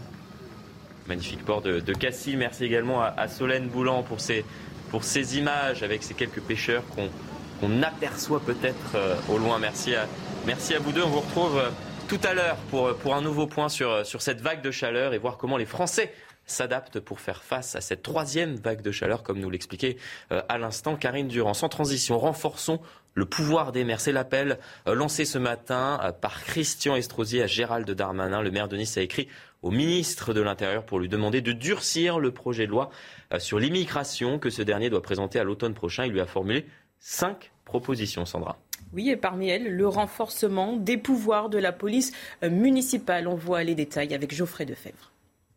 Il jugeait le projet de loi sur l'immigration trop faible. Pour le renforcer, Christian Estrosi a exposé ses propositions au Premier ministre dans cette lettre. La première, permettre aux polices municipales d'effectuer des contrôles d'identité aujourd'hui interdits. Le maire de Nice souhaite également que les policiers municipaux soient autorisés à mettre fin aux campements sauvages et illégaux sans avoir à saisir le procureur ou le préfet. Il ne devrait pas y avoir besoin de passer devant un tribunal pour pouvoir obtenir une ordonnance d'expulsion, de notifier un huissier qui vient euh, leur délivrer le jugement qui a été remis. Tout ça coûte beaucoup d'argent, c'est encore une fois beaucoup de temps perdu. Et je crois qu'effectivement, un contrôle a posteriori, il faut faire confiance aux maires dans notre pays. Je crois qu'ils se montrent responsables. Autre proposition, que la police municipale puisse saisir les matériels et les équipements des populations dites errantes. Je ne parle pas d'effets personnels, je ne parle pas de choses auxquelles ils seraient euh, légitimement attachés. Je parle euh, bien entendu de sacs, de matelas qui sont entreposés euh, sur les endroits où ils squattent l'espace public. Il demande ensuite une simplification des procédures de placement des enfants jugés par le maire de Nice comme victimes collatérales des situations de leurs parents. Enfin, les niçois proposent une refonte des accords de Schengen. Nice est la ville de France qui met le plus de moyens pour assurer la sécurité de ses concitoyens. Et on reviendra dans un instant euh, dans le détail avec notre invité Gaël Nofri. Vous êtes adjoint au maire de Nice sur l'ensemble de ces propositions formulées euh, par le maire de Nice, Christian Estrosi. Mais avant cela, le deuxième suspect soupçonné d'avoir participé au lynchage de policiers, c'était il y a deux semaines dans le quartier de la Guillotière à Lyon, a été mis, mis en examen. Les charges retenues contre lui, violence volontaire aggravée sur fonctionnaire de police, le débat relatif à sa détention provisoire requise par le parquet et le juge d'instruction aura lieu ce jeudi. Dans l'intervalle, il a fait l'objet d'une incarcération provisoire. L'homme dont l'âge n'a pas été précisé a sollicité un délai pour préparer sa défense. Et la tension monte d'un cran entre Gérald Darmanin et Grégory Doucet, le maire de Lyon. Dans un courrier adressé à l'élu, le ministre de l'Intérieur l'appelle à faire, je cite, son travail de maire. Il lui a notamment réclamé une augmentation des effectifs de la police municipale. Pour rappel, Grégory Doucet a boycotté le déplacement de Gérald Darmanin à Lyon samedi dernier. Euh, dans son courrier, le ministre lui a proposé de se joindre à une réunion prévue avec les riverains. Ce sera le 5 septembre prochain. Et on marque une très courte coupure pub. Restez bien avec nous. Dans un instant, nous rejoindrons euh, Gaël Nofri, adjoint au maire de Nice, afin de revenir dans le détail sur les cinq propositions formulées par Christian Estrosi euh, pour lutter contre l'immigration dans notre pays. À tout de suite. Très bon réveil à vous si vous nous rejoignez sur CNews. Dans un instant, nous serons avec Gaël Nofri, adjoint au maire de Nice, afin de revenir euh, sur les propositions pour lutter contre l'immigration dans notre pays, formulées euh, par le maire de Nice, Christian Estrosi, qui a euh, envoyé un courrier à Gérald Darmanin, le ministre de l'Intérieur. Mais avant cela, c'est l'heure du rappel des principales actualités de ce mardi. Le premier volet de mesures sur le pouvoir d'achat sera définitivement adopté demain par le Parlement. Députés et sénateurs sont parvenus à un accord. Le Sénat a entériné la défiscalisation des heures supplémentaires à hauteur de 7 500 euros. Autre mesure également adoptée, la possibilité pour les entreprises de racheter aux salariés leurs jours de RTT. En Saône-et-Loire, le maire de Sénouz en porte plainte contre des gens du voyage. Dimanche dernier, ils se sont installés illégalement sur le terrain du stade de football de la commune. Vincent Faguet a voulu s'interposer. En vain, il dit avoir été victime de violences. Au Chili, l'île de Pâques à nouveau ouverte au tourisme après deux ans de fermeture due à la crise sanitaire. Un premier vol de visiteurs est attendu ce jeudi dans le territoire connu pour ses célèbres statues monumentales. La plupart d'entre eux avaient réservé avant la pandémie. Seules les personnes avec un schéma vaccinal complet, notamment, sont autorisées à visiter l'île. Et nous sommes en direct donc avec Gaël Nofri, adjoint au maire de Nice, afin de revenir sur euh, ces propositions formulées par Christian Estrosi, euh, le maire de Nice, dans ce courrier envoyé au ministre de l'Intérieur, Gérald Darmanin, le maire de Nice, qui euh, demande à ce dernier de durcir les mesures contenues dans le projet de loi sur l'immigration qui doit être présenté la semaine prochaine. Il souhaite renforcer notamment les pouvoirs de la police municipale. Gaël Nofri, pourquoi? Bonjour. Oui, euh, en effet, la volonté, c'est véritablement d'avoir euh, un système efficace et qui fonctionne. Pourquoi? Parce qu'aujourd'hui, euh, lorsqu'on est confronté à des campements de populations étrangères, nous n'avons pas les outils légaux pour agir. Nous avons les outils humains, nous avons la première police municipale de France, nous avons les outils techniques, nous avons un système de caméras notamment qui nous permet d'être au plus près de la réalité, mais derrière, les outils légaux manquent. Devant un campement, il nous faut euh, saisir le tribunal administratif, attendre une décision. Vous demandez ce matin à ce que euh, les maires puissent avoir la main euh, sur ces différentes questions en matière de sécurité Tout simplement que la procédure soit simplifiée. Il ne s'agit pas d'être hors procédure, bien au contraire, il s'agit d'avoir une procédure simplifiée qui permette de répondre aux attentes légitimes de nos concitoyens. Nous ne pouvons pas euh, décemment expliqué que des populations qui s'installent vont rester plusieurs semaines, que nous n'avons pas les outils légaux pour assurer la sécurité, la tranquillité, euh, l'hygiène de certains quartiers, parce que face à, cela, il nous faudrait euh, toute une procédure légale, toute une procédure longue de saisie des tribunaux, de saisie du préfet, de notification par huissier. Donc nous voulons pouvoir aller plus vite, sous le contrôle évidemment de la loi. Il ne s'agit pas de faire les choses hors la loi, mais bien que la loi nous permette d'aller plus vite, de répondre aux attentes légitimes de nos concitoyens sur ces sujets, avec euh, la possibilité de contrôle des identités, avec la euh, possibilité de contrôle des titres de séjour, avec la possibilité de saisie euh, des affaires qui sont là entassées au, mépris de toutes les règles, encore une fois, de sécurité et d'hygiène. Et personne ne peut comprendre parmi nos concitoyens que lorsque euh, l'on peut verbaliser des dépôts sauvages, lorsque l'on peut verbaliser des comportements inadaptés, eh bien, euh, certaines personnes qui se trouvent déjà, pour beaucoup, dans l'irrégularité de, leur présence sur le territoire, eh bien, en plus, euh, se voient toucher d'une certaine impunité du fait de ces procédures totalement inadaptées. Ça fait partie. Oui. Michel Taube, qui est sur ce plateau, il est éditorialiste politique, a une question à vous poser.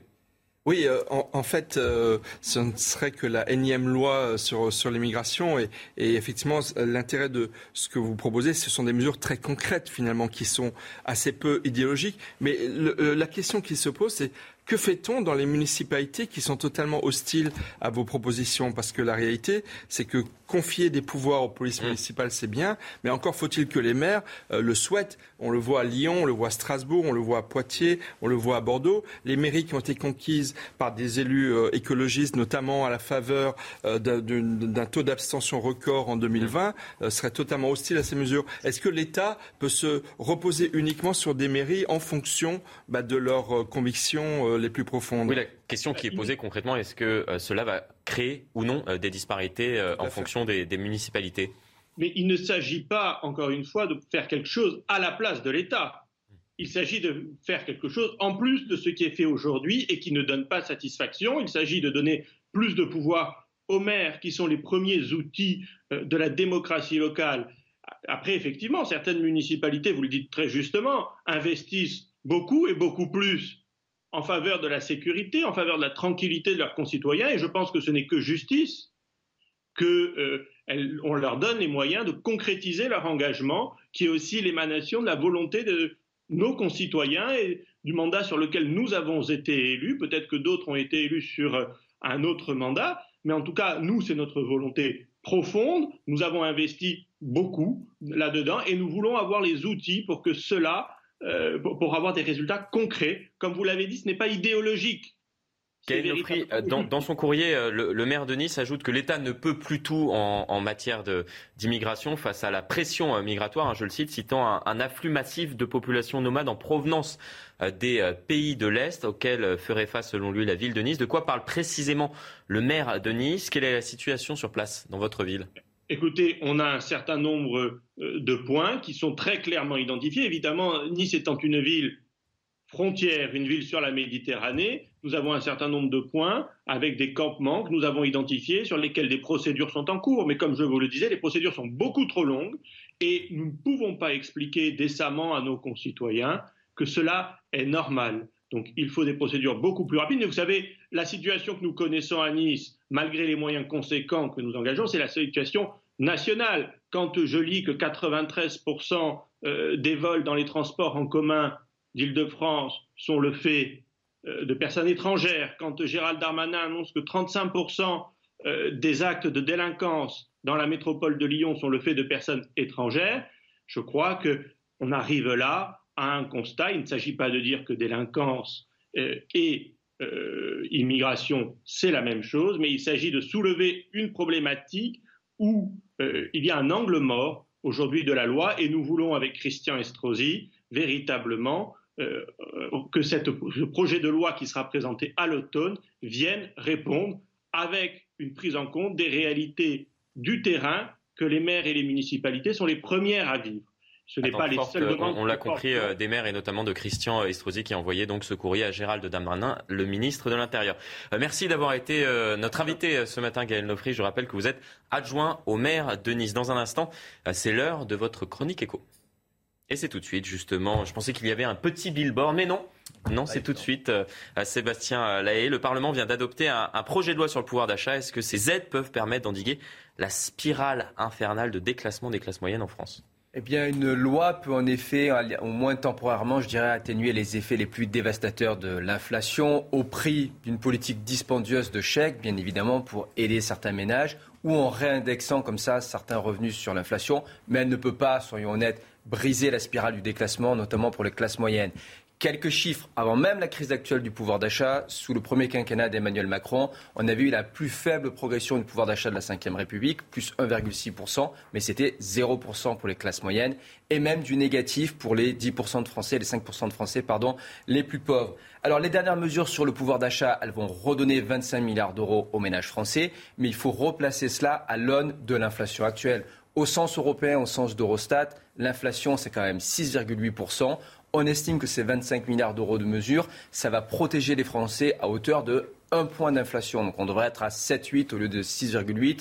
Attention, l'inflation continue de progresser. On voit les moyennes européennes. On va y être peut-être dans un mois ou deux. Et par ailleurs, l'expérience prouve que quand on euh, distribue comme cela des aides, mais en faisant du déficit, en réalité, c'est aussi inflationniste, ça entretient l'inflation. Alors, les classes moyennes, elles sont un peu les grandes perdantes de cette crise du pouvoir d'achat. Euh, les classes moyennes, je rappelle la définition, ça vient d'un think tank américain, le Pew Center.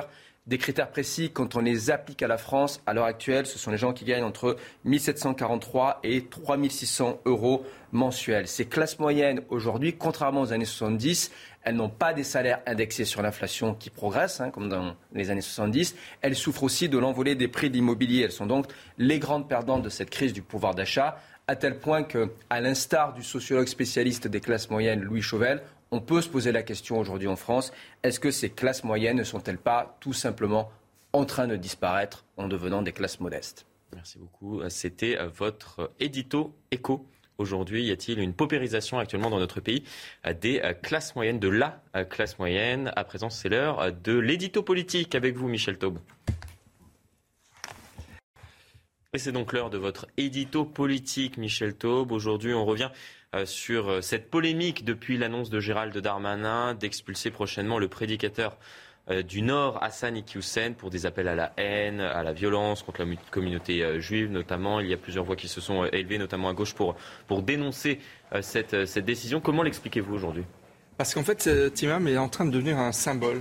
Un mmh. symbole de l'islam que beaucoup de Français ne veulent pas en France contre un autre islam plus républicain et, laïque. Et c'est vrai qu'une pétition a été lancée par euh, plus de 20 mosquées en France. Elles sont aujourd'hui plusieurs dizaines qui, signent cette, euh, cette, pétition. Plus de 20 000 euh, personnes l'ont signée, des députés insoumis comme David Guiraud, et qui en fait défendent l'imam en disant qu'il est respectueux des valeurs de la République, qu'il est, que, que, sa doctrine est compatible avec la République. Or, or cet imam, c'est un ancien frère musulman. Or, cette image a diffusé et sur euh, Internet et il rencontre des centaines de milliers de vues, plusieurs millions quand on les totalise, euh, des, euh, bah, en fait des vidéos qui sont totalement contraires aux valeurs de la République. Il y a une vidéo que j'invite les téléspectateurs de CNews à aller voir sur les femmes où en fait il, développe en fait une conception de la femme totalement rétrograde, où il dit que la femme doit se mettre entièrement au service de son mari, qu'elle doit s'éloigner de sa famille d'origine pour s'occuper de la famille de, de, son mari. Il y a une vidéo tout aussi choquante sur les homosexuels, où il dit que l'homosexualité est un, est un péché. Le Figaro et Libération euh, avaient dénoncé des propos antisémites de sa part il y a déjà plus de 7 ou 8 ans, et donc Gérald Darmanin a peut-être quelques bonnes raisons euh, de ne pas renouveler son titre de séjour et de demander donc mécaniquement euh, son, expulsion parce que cet imam peut-être à cause de cette pétition qui commence à rencontrer un succès important, est en train de devenir ce symbole de cet islam dont les Français ne veulent pas. Merci beaucoup à vous. Tout de suite, la météo. La France est sous l'influence d'un puissant anticyclone qui est localisé sur l'Atlantique et qui apporte ce temps calme, sec et parfaitement dégagé sur l'ensemble du pays, avec pour conséquence eh bien, ce beau temps calme, sec, avec la sécheresse qui va encore durer. Un ciel bleu azur hein, quasiment partout au cours de l'après-midi. On a quelques nuages le long de l'arc atlantique, rien de grave, aucune précipitation dessous, quelques brumes encore une fois et brouillards euh, sur les côtes de la Manche, Bretonne et Normande, un petit peu de vent Méditerranée et parfois un orage qui peut éclater sur les monts Corse ou encore sur les Alpes, mais quasiment aucune pluie en dessous. Les températures sont extrêmement élevées. Hein. Je vous rappelle qu'il y a une vigilance orange canicule pour plusieurs départements, dont le Gard ou encore la Drôme, le Vaucluse, les Pyrénées-Orientales, l'Ardèche. On peut monter à 37 degrés euh, sur une grande partie du sud ou encore même un peu au-dessus, jusqu'à 38-39 possible dans certains villages. La chaleur remonte vers le nord également, 32 sur Paris. C'est plus respirable par contre du côté des côtes de la Manche avec 25 en direction de la pointe euh, bretonne. En ce qui concerne euh, la journée de demain, attention, c'est le pic de chaleur, le pic d'intensité de euh, cette canicule avec des températures extrêmes, 39-40 possibles sur le sud-ouest, sur le sud-est, 35 prévus sur Paris et toujours un ciel parfaitement dégagé accompagné d'un temps très sec. Presque 8 heures si vous nous rejoignez sur CNews. Très bon réveil à vous. Coup de chaud sur la France. Une troisième vague de chaleur s'installe sur l'ensemble du pays. Le thermostat pourrait dépasser les 40 degrés localement. Nous ferons le, point complet dans cette édition. Et dans le même temps, Paris et la petite couronne passent sous surveillance pour sécheresse, c'est-à-dire que toute la France est dorénavant euh, sous surveillance pour euh, sécheresse, la sécheresse euh, qui pourrait causer le, pays pourrait devenir ce mois d'août. Ce mois d'août pourrait être l'un des plus, des plus secs jamais enregistrés. Un commissariat attaqué au mortier pendant 45 minutes. Scène d'une rare violence qui s'est déroulée à Vitry-sur-Seine dans le Val-de-Marne. Aucun policier n'a été blessé. Trois jeunes ont été interpellés. Le détail dans cette édition. Et enfin, l'expulsion prochaine du prédicateur Hassan Iqiyoussen, qui divise une vingtaine de mosquées du Nord, ont lancé une pétition pour dénoncer cette décision de Gérald Darmanin, une initiative dénoncée par Jordan Bardella, qui appelle le ministre de l'Intérieur à fermer les lieux de culte concernés. Et je vous le disais en titre, il est 8 heures et vous avez déjà peut-être chaud, normal. La France est frappée par une nouvelle vague de chaleur. On attend jusqu'à 40 degrés euh, localement, comme à Toulouse. Regardez ce reportage signé Marie Conan. Ils sont la clé d'une terrasse bien remplie. Des brumisateurs par dizaines. Avec le retour de la chaleur, ils sont devenus indispensables à cette restauratrice pour garder ses clients. Disons quand il fait très chaud, on a moins de monde. Le midi, les gens ne sortent pas, ils préfèrent sortir le soir assez tard. Car ici à Toulouse, les températures ont grimpé jusqu'à 36 degrés ce lundi. Une vague de chaleur qui devrait perdurer dans les jours prochains. Alors pour la supporter, Chacun y va de sa méthode. Elle évite le sport en journée, c'est euh, le travail le matin surtout, pour éviter de, choper la chaleur le soir. Chapeau, lunettes, euh, toujours une gourde. Donc on peut faire canicule et après je peux te relancer sur toute la France. Euh, le pulvérisateur. Non, t'en veux un peu Pour s'hydrater, cet homme opte pour une option plus radicale encore. D'autres, en quête de fraîcheur, cherchent la moindre parcelle d'ombre pour se mettre à l'abri. Le pic de chaleur est attendu ce mercredi dans le département, avec des températures pouvant atteindre 40 degrés. Karine Durand, c'est le troisième épisode caniculaire que nous connaissons euh, cet été, après celui de juin, celui de juillet, maintenant euh, celui d'août. Mais vous nous dites ce matin que euh, celui qui s'amorce sera différent des deux précédents. Oui, c'est quand même différent. Alors ça reste exceptionnel. Alors pour situer un petit peu le contexte, on a un anticyclone sur euh, l'Atlantique et on a un flux de sud-ouest qui fait remonter une nouvelle fois cet air brûlant en provenance d'Afrique du Nord en direction de la France. Et comme on a cet anticyclone, eh bien l'air chaud reste piégé euh, tout au long de la semaine. C'est un dôme de chaleur. Alors c'est la troisième canicule depuis euh, juin, hein, avec des fortes chaleurs qui ont débuté hier sur le sud-est, qui se prolongent aujourd'hui vers le sud-ouest et vers le nord également. Le pic de chaleur, le pic d'intensité aura lieu ce mercredi. Ce jeudi également, on attend une petite baisse ce vendredi et puis ce sera la fin de la canicule.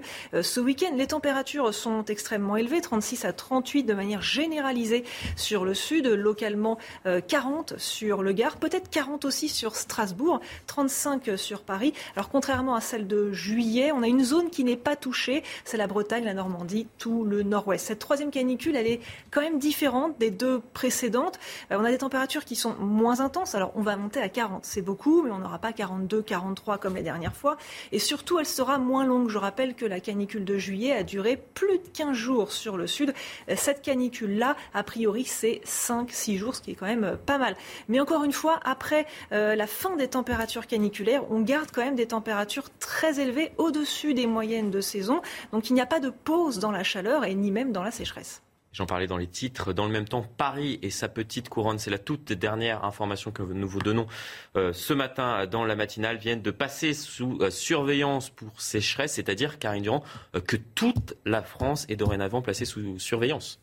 Oui, une sécheresse vraiment euh, record. Hein. D'ailleurs, euh, la moitié des départements français sont en état de crise. L'état de crise, c'est le niveau de sécheresse le plus élevé en France, avec beaucoup de restrictions. C'est le cas sur des départements du sud-est, de la vallée du Rhône, du centre, du euh, nord-ouest, également la Bretagne, qui est fortement touchée.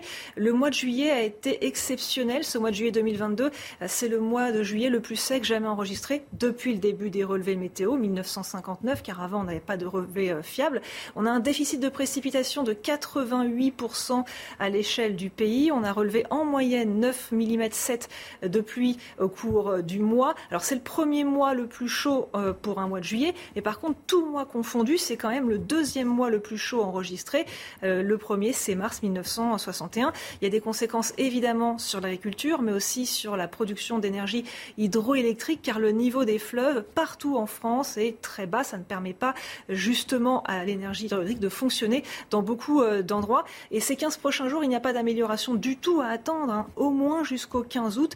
Il y a quelques orages, c'est tout, mais quasiment pas d'eau en dessous. Donc on se dirige vraiment vers un été record en termes de chaleur et de sécheresse. on continue de vous en parler euh, tout au long de cette matinale, bien évidemment. Point à nouveau euh, complet à partir de 8h30. Merci Karine. Sans transition, un commissariat a été attaqué, je vous le disais dans les titres, au Mortier, à Vitry-sur-Seine, dans le Val-de-Marne, pendant 45 minutes. Une vingtaine de personnes ont attaqué le bâtiment à l'aide d'engins incendiaires, de cocktails Molotov ou encore de mortiers. Une attaque coordonnée à Sandra d'une rare violence. Une soixantaine d'impacts ont été relevés sur une voiture. Des policiers de la BAC, deux agents ont été blessés et plusieurs personnes ont été interpellées. Récit d'une nuit de violence avec Valérie Labonne et Loïc Tontat. C'est dans la nuit de dimanche à lundi que l'attaque a eu lieu. Pendant 45 minutes, plusieurs individus ont lancé des cocktails Molotov et des tirs de mortier sur le commissariat de Vitry-sur-Seine dans le Val-de-Marne. Les policiers ont riposté avec des gaz lacrymogènes et des tirs de LBD avant de poursuivre les suspects dans une cité voisine où ils ont à nouveau été visés par des tirs de mortier. Ce représentant du syndicat de police Alliance du Val-de-Marne dénonce une attaque préparée à l'avance toute une préparation et tout, euh, tout un système, euh, toute une coordination entre plusieurs individus d'une cité euh, pour pouvoir attaquer des policiers et clairement pour, pour les tuer, disons-le, parce que quand on attaque avec un engin incendiaire un policier, quand on lui jette un cocktail Molotov, quand on lui jette un tir de mortier, eh bien c'est clairement qu'on a envie de se faire du flic. Selon lui, deux policiers de la brigade anticriminalité présents sur place ont présenté des arrêts de travail de 7 jours. Ils sont victimes d'acouphènes après l'explosion d'un mortier dans leur véhicule de service. D'après la préfecture de police, trois individus ont été interpellés. Les investigations se poursuivent pour retrouver les auteurs des faits.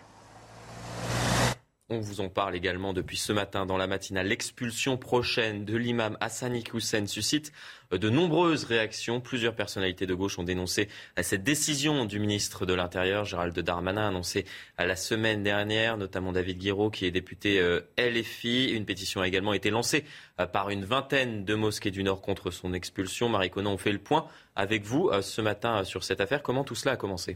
Eh bien, tout a commencé la semaine dernière, le 28 juillet dernier. Le ministre de l'Intérieur publie ce tweet visant directement le prêcheur islamique. Ce prédicateur tient depuis des années un discours haineux à l'encontre des valeurs de la France, contraire à nos principes de laïcité et d'égalité entre les femmes et les hommes. Il sera expulsé du territoire français. Cette sanction, elle a fait bondir certaines personnalités de gauche, comme David Guéraud, député euh, du Nord. Et donc, il dit dans son tweet, cette expulsion résulte du fait du prince. Gérald Darmanin veut saturer les ondes médiatiques avec un discours sécuritaire et répressif. La mosquée où l'imam prêche lui apporte également son soutien. Elle publie ce communiqué signé par une trentaine d'autres mosquées qu'on voit euh, en bas de l'écran. Des mosquées qui, pour beaucoup, ont également lancé une pétition en ligne tous contre son expulsion. Près de 19 000 signatures en quatre jours seulement du côté du Rassemblement euh, national, on s'insurge. Le président du parti, euh, Jordan Bardella, appelle le Premier ministre à la plus haute fermeté euh, dans ce tweet. 20 mosquées proches des frères musulmans lancent une pétition contre l'expulsion d'Assani Kouessen, imam islamiste, anti-français et antisémite. Gérald Darmanin a donc clé en main une liste de mosquées séparatistes à fermer dès demain matin. Merci beaucoup à vous, Marie Conan. On refait euh, le point dans la prochaine édition avec vous. En, attendant, écoutez la réaction de Georges Fenech sur les signataires justement de cette pétition. Ce qui me gêne dans tout cela, c'est effectivement ces signataires et ces pétitionnaires dont j'en connais une partie. Je pense notamment, euh, je les connais personnellement, les imams de, Lyon, euh, Captain, que je connais très bien, des gens tout à fait honorables, et qui ont pris fait et cause pour, pour cet imam-là. Donc je m'interroge, je demande à voir effectivement si cette décision est légalement justifiée ou pas. À l'international, Zawahiri n'est plus. C'est ainsi que Joe Biden a annoncé la mort du chef d'Al-Qaïda en direct à la télévision. C'était hier soir. Écoutez. Justice a été rendue et ce dirigeant terroriste n'est plus. Nos services de renseignement ont localisé Zawahiri au début de cette année. Il s'était installé dans le centre-ville de Kaboul pour y rejoindre les membres de sa famille proche. Après avoir soigneusement examiné les preuves claires et convaincantes de sa localisation, j'ai autorisé une frappe de précision qui l'a éliminé du champ de bataille une fois pour toutes considéré comme étant le cerveau des attentats du 11 septembre aux États-Unis. Il a été tué dans la nuit de samedi à dimanche en Afghanistan par une frappe de drone américain. Et l'Égyptien était l'un des terroristes les plus recherchés au monde. Les États-Unis avaient même promis 25 millions de dollars pour tout renseignement permettant de le retrouver. Toutes les dernières informations avec notre correspondante à New York, Fanny Chauvin. Le chef d'Al-Qaïda a été euh, tué par une frappe de drone commanditée par Joe Biden et exécuté par la CIA. Les services de renseignement américains qui surveillaient Al-Zawahiri depuis des mois, ils l'avaient repéré dans cette maison d'un quartier aisé euh, de Kaboul. Il y vivait hein, avec sa famille, sa femme et ses enfants. Et finalement, c'est dimanche que Joe Biden a donné l'ordre de l'éliminer. Deux missiles aériens ont frappé le balcon de cette maison où Al-Zawahiri euh, se trouvait. Aucune autre victime n'a été euh, déclarée. Alors forcément, euh, cette opération, c'est une immense victoire pour Joe Biden, surtout après le départ catastrophique des Américains d'Afghanistan. On se rappelle, c'était il y a presque un an, jour pour jour. Les talibans reprenaient le pouvoir à Kaboul et les Américains devaient partir, fuir en catastrophe. À l'époque, on, on critiquait beaucoup les services de renseignement américains qui n'avaient pas vu venir, euh, qui n'avaient pas vu l'avancée rapide des talibans, eh bien cette fois-ci avec euh, cette victoire contre Al-Qaïda, on voit là une revanche, une démonstration de force de l'armée américaine. Et on finit cette édition avec euh, une petite note de, légèreté. On célèbre aujourd'hui un, anniversaire un peu spécial. Est-ce que vous, vous savez de qui je parle autour de cette table? Et non, pas Michel. Berger. Eh, on a parlé également de Michel Berger. Je vois que vous suivez depuis, euh, depuis le début de sa, matinale. Effectivement, c'est les 30 ans de la mort de, Michel Berger. On en a parlé euh, tout au long de cette matinale. On a diffusé euh, certains de ces, de ces célèbres tubes. Je savais que vous vouliez à nouveau en parler, mais non, il ne s'agit pas de Michel Berger. On célèbre l'anniversaire des deux jumelles du zoo de Beauval, des deux jumelles Panda, Yundudu et Yuanli. Vous m'excuserez peut-être pour, euh, pour la prononciation. Euh, les deux jumelles euh, Panda qui fêtent leur un an déjà. Oui, et depuis leur naissance, les visiteurs se déplacent en masse pour admirer les deux animaux. Le zoo de Beauval profite de cette attraction pour financer l'élevage d'autres ah espèces menacées. Une tombola a même été mise en place par le parc. Et si vous participez, vous pouvez notamment gagner un séjour avec visite des coulisses des pandas. Vous allez vous inscrire? Bah oui, pourquoi pas.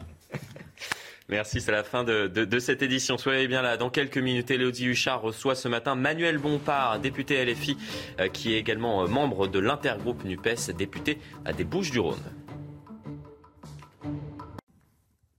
Et dans un instant, Elodie Huchard, vous interrogez Manuel Bompard, député LFI des Bouches-du-Rhône, membre également de l'intergroupe à l'Assemblée nationale de la NUPES. Mais avant cela, c'est l'heure euh, du rappel des principales actualités de ce mardi. Renforcer le pouvoir des maires face à l'immigration, c'est la demande adressée par Christian Estrosi à Gérald Darmanin.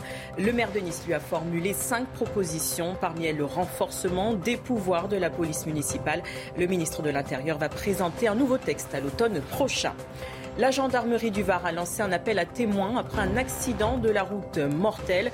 Une collision entre une Peugeot 206 grise et un Nissan Terrano vert s'est produite dimanche dernier au croisement de la DN7 et du chemin Guiffray. Il était aux alentours de 6h20 du matin. Si vous avez des informations, vous pouvez contacter le 17. L'Ukraine a entamé hier ses exportations de céréales. Le navire Razzoni a quitté le port d'Odessa au sud du pays, chargé de 26 000 tonnes de maïs. Il est en route pour Tripoli au Liban. Il est attendu à Istanbul en Turquie aujourd'hui. Il continuera sa route vers sa destination après avoir été inspecté. Cette reprise a été saluée unanimement. Elodie Huchard, c'est à vous. Bonjour Florian, bonjour à tous et bonjour à vous, Manuel Bompard, député La France Insoumise des Bouches-du-Rhône. On va commencer à parler pouvoir d'achat. Euh, depuis hier, le SMIC est revalorisé, certaines prestations sociales, le point d'indice des fonctionnaires. Vous, avec votre groupe de La France Insoumise, vous souhaitiez plus, mais est-ce que déjà c'est quand même une bonne nouvelle pour les Français? Bah forcément, tout ce qui est à prendre est à prendre. Néanmoins, on est face à une situation qui est une situation assez dramatique, notamment. Du point de vue de l'inflation qui va attendre, atteindre sans doute 7, 8%, on ne connaît pas encore les chiffres à la fin de l'année. Et ce que propose euh, le gouvernement aujourd'hui, euh, ça ne permet pas du tout de faire face à cette euh, situation. Nous avons eu un débat à l'Assemblée nationale, là où le gouvernement propose d'augmenter les primes, mmh. les plafonds de défiscalisation des primes, c'est sa mesure principale. Nous, nous disions au contraire, le sujet aujourd'hui, ce n'est pas les primes, c'est de faire en sorte qu'on puisse obtenir des augmentations de salaire. Et pour obtenir des augmentations de salaire, la première étape, ce que peut faire le gouvernement de manière très simple, c'est d'augmenter le SMIC à 1500 euros. C'est une proposition que nous avons mise sur la table, qui malheureusement a toujours été refusée pour l'instant par euh, la majorité euh, gouvernementale. Donc euh, là, on est face à une opposition de logique, si vous mmh. voulez. Et, et, la logique qui consiste à dire on va distribuer des primes, de notre point de vue, c'est une, une logique qui ne permet pas de faire face à cette situation. Et donc là, nous avons un désaccord qui est un désaccord majeur. Bon, on va continuer euh, la bataille, j'ai envie de dire, à l'Assemblée nationale pour faire en sorte que ça se traduise par des augmentations euh, de salaire qui sont des augmentations réelles qui se retrouvent dans le porte-monnaie des Françaises et des Français. Vous avez parlé de l'inflation. Bruno Le Maire explique qu'on est euh, en ce moment dans le pic inflationniste et que normalement, à la fin de l'année, début 2023, ça ira mieux. Est-ce que vous êtes aussi optimiste que le ministre de l'économie? Je ne sais pas sur quel élément il s'appuie pour, pour, pour dire ça mais qu'on soit euh, en haut du pic ou euh, juste au début du pic, à la limite, ne change pas le problème. Le problème, c'est qu'à la fin, les prix vont augmenter de 7%, de 8%, et qu'en face, vous avez un gouvernement qui propose des revalorisations de 3%, de 3,5%, de 4%. Et donc tout le monde comprendra qu'à partir de ce moment-là, ces revalorisations ne permettent pas de faire face à cette hausse de l'inflation. Et là, où on nous présente un projet de loi pour augmenter le pouvoir d'achat des Français, c'est mensonger. En vérité, quand l'inflation est de 8% et qu'on valorise un certain nombre ou revalorise un certain nombre de prestations de 4%, ça n'augmente pas le pouvoir d'achat des Français. Ça atténue peut-être la baisse mais ça ne permet pas de l'augmenter. Et donc le projet de loi pour le pouvoir d'achat est en fait un projet de loi qui traduit et qui enregistre une baisse de pouvoir d'achat et ça c'est pas acceptable. Le Sénat a rejeté aussi l'idée d'une taxe euh, sur les super profits. On sait que vous y teniez. Bruno Le Maire dénonce le, réflexe pavlovien de la taxe. Qu'est-ce que vous répondez à Bruno bah, Le Maire Écoutez, je pense que n'importe quelle personne qui nous écoute aujourd'hui comprendra que quand vous avez des grandes entreprises, en particulier des grandes entreprises pétrolières comme Total, qui fait euh, sur le premier semestre de l'année 2022 à peu près 18 milliards d'euros de euh, profits réajustés, que tout le monde comprendra qu'à partir de ce moment-là, on ne peut pas seulement dire aux Français vous allez vous serrer la ceinture et dire ces grandes entreprises-là, elles s'en mettent plein les poches et elles ne contribuent pas à la solidarité nationale. Et donc il me semble que mettre en place une taxe sur les super profits comme on l'a proposé, c'est une mesure qui est une mesure de justice euh, fiscale. Mais euh, Monsieur le maire et le gouvernement ont tendance, dès que vous proposez ça, à faire une sorte d'amalgame en disant vous voulez augmenter les impôts. Mais quand nous proposons de mettre Total à contribution ou les grandes entreprises par une taxe sur les super profits, nous ne proposons pas d'augmenter les impôts des classes populaires, des classes moyennes, pas du tout. Donc là, il y a, y a, une sorte de double discours ou une sorte de, de manipulation de la réalité. Oui, une taxe sur les super profits aujourd'hui, elle est indispensable. C'est mis en place dans d'autres pays en Europe. L'Italie l'a fait, par exemple. L'Espagne l'a fait. Pourquoi la France serait le seul pays dans lequel on ne serait pas en mesure de dire que face à une situation d'urgence, il faut mettre à contribution celles et ceux qui en profitent. D'ailleurs, Emmanuel Macron lui-même avait parlé de profiteurs de crise. Mmh. Donc si on reconnaît le fait qu'il y a des profiteurs de crise, la moindre des choses, c'est de les mettre à contribution. Est-ce que vous pourriez, dans des textes qui s'y prêteraient, essayer de relancer cette idée de taxe sur les super profits où là vous vous dites... Euh, ah non, non, bien sûr, on va continuer. Euh, la dernière fois, à l'Assemblée nationale, notre amendement que nous avions déposé sur le sujet a été rejeté à quelques voix, mmh. une dizaine de voix. Hier, au Sénat, une vingtaine de mmh. voix. Donc on voit que c'est un sujet, en tout cas, qui... Euh, qui, divise, mais qui est pas loin d'être majoritaire. Et donc c'est clair qu'à chaque occasion qui se présentera à nous, nous referons cette proposition. Je pense que c'est une proposition qui est majoritaire dans la population. L'idée de dire que il peut pas y avoir des grandes entreprises qui s'enrichissent sur la crise pendant que les Français euh, galèrent et, et, tirent, et tirent la langue. Ça, ça me paraît être une idée qui est une idée d'évidence. On va parler euh, de la sécheresse. On s'apprête à connaître une sécheresse inédite. Paris et la Petite Couronne sont placés en vigilance. Le gouvernement explique que la lutte contre le réchauffement climatique, c'est sa priorité. Elisabeth Borne, Première ministre elle-même, est chargée euh, de ces dossiers. Vous croyez en la bonne volonté du gouvernement là-dessus? Non, mais pas, seulement parce que je ne leur ferai pas confiance. Je ne leur fais pas confiance. Mais parce que dans les cinq dernières années, ils ont démontré que les actes ne suivaient pas les belles paroles. Euh, je rappelle que le gouvernement français a été condamné à deux reprises pour inaction euh, climatique. je rappelle que la France est le seul pays en Europe qui a la traîne du point de vue de ses objectifs de développement des énergies renouvelables. Et ça, c'est des faits, c'est pas seulement des procès d'intention. et donc, on est face à une situation aujourd'hui, vous avez parlé de la sécheresse, des incendies, qui démontrent que la catastrophe climatique, elle est commencée et que non seulement aujourd'hui il faut des actions vigoureuses pour faire en sorte d'en limiter les effets, mais il faut aussi des politiques d'adaptation au changement climatique. Et là, sur la question de la sécheresse, aujourd'hui à peu près tous les départements sont, sont, sont, touchés. Il y a une question sur la gestion de l'eau en particulier. Et vous ne pouvez pas accepter, puisqu'on parlait tout à l'heure de qui fait des efforts et qui n'en mmh. fait pas, que par exemple vous avez des dérogations aujourd'hui sur la sécheresse, vous avez des réglementations pour euh, limiter l'usage de l'eau dans des départements. Bon, il y a des secteurs qui sont exonérés, par exemple les golfs. Mmh. Bon, bah là, pareil, il faut quand même soit tout le monde fait des efforts, euh, soit il n'y a qu'une partie de la population qui fait des efforts. Mais c'est une décision de classe qui n'est pas compréhensible par les Françaises et les Français. Donc il faut une gestion de l'eau, il faut un plan de gestion des sécheresses. C'est un sujet avec Jean-Luc Mélenchon que nous avons porté euh, de longue haleine pendant la campagne présidentielle. C'était euh, la, la, réalité et la démonstration que nous avions raison de porter ce sujet. Aujourd'hui, il faut des actions vigoureuses pour rationaliser la gestion de l'eau et faire en sorte que les usages qui sont indispensables à la vie, pouvoir boire, pouvoir se laver, passent devant les usages qui, eux, sont moins importants ou qui permettent juste de satisfaire le plaisir de quelques-uns. Je voudrais qu'on revienne sur la tribune de Michel Onfray qui cible notamment euh, votre groupe parlementaire. Il dénonce un antisionisme chez une partie de la gauche. Il, explique que ce serait selon lui le troisième temps de l'antisémitisme. Qu'est-ce que vous répondez à Michel Onfray précisément là-dessus? Bah, D'abord, j'ai trouvé sa tribune euh, extrêmement choquante puisqu'il évoque trois temps mmh. de l'antisémitisme. Il oublie juste euh, une petite période de l'histoire qui s'appelle la Shoah, mmh. qui me semble que du point de vue de l'antisémitisme, me paraît être euh, un élément qu'on ne peut pas écarter comme ça. Donc d'abord, c'est d'un point de vue historique, j'ai trouvé sa tribune complètement, excusez-moi de vous le dire, à côté de la plaque. Pour le reste, euh, il n'y a aucun antisémitisme à la France insoumise. Et à chaque fois que des personnes ont essayé de nous affubler de ce titre-là, y compris parfois d'un point de vue judiciaire, nous avons fait la démonstration que c'était absurde. Il peut y avoir, bien évidemment, une contestation de la politique de l'État d'Israël. Et ça, c'est euh, autorisé, c'est nécessaire d'ailleurs, et je pense que c'est légitime. Mais bien évidemment, nous ne faisons pas la distinction entre la remise en cause de la politique du gouvernement israélien aujourd'hui et l'antisémitisme, qui, je le rappelle, n'est pas une opinion dans notre pays, est un délit. Et nous luttons en permanence contre la propagation et la diffusion des idées antisémites qui sont insupportables.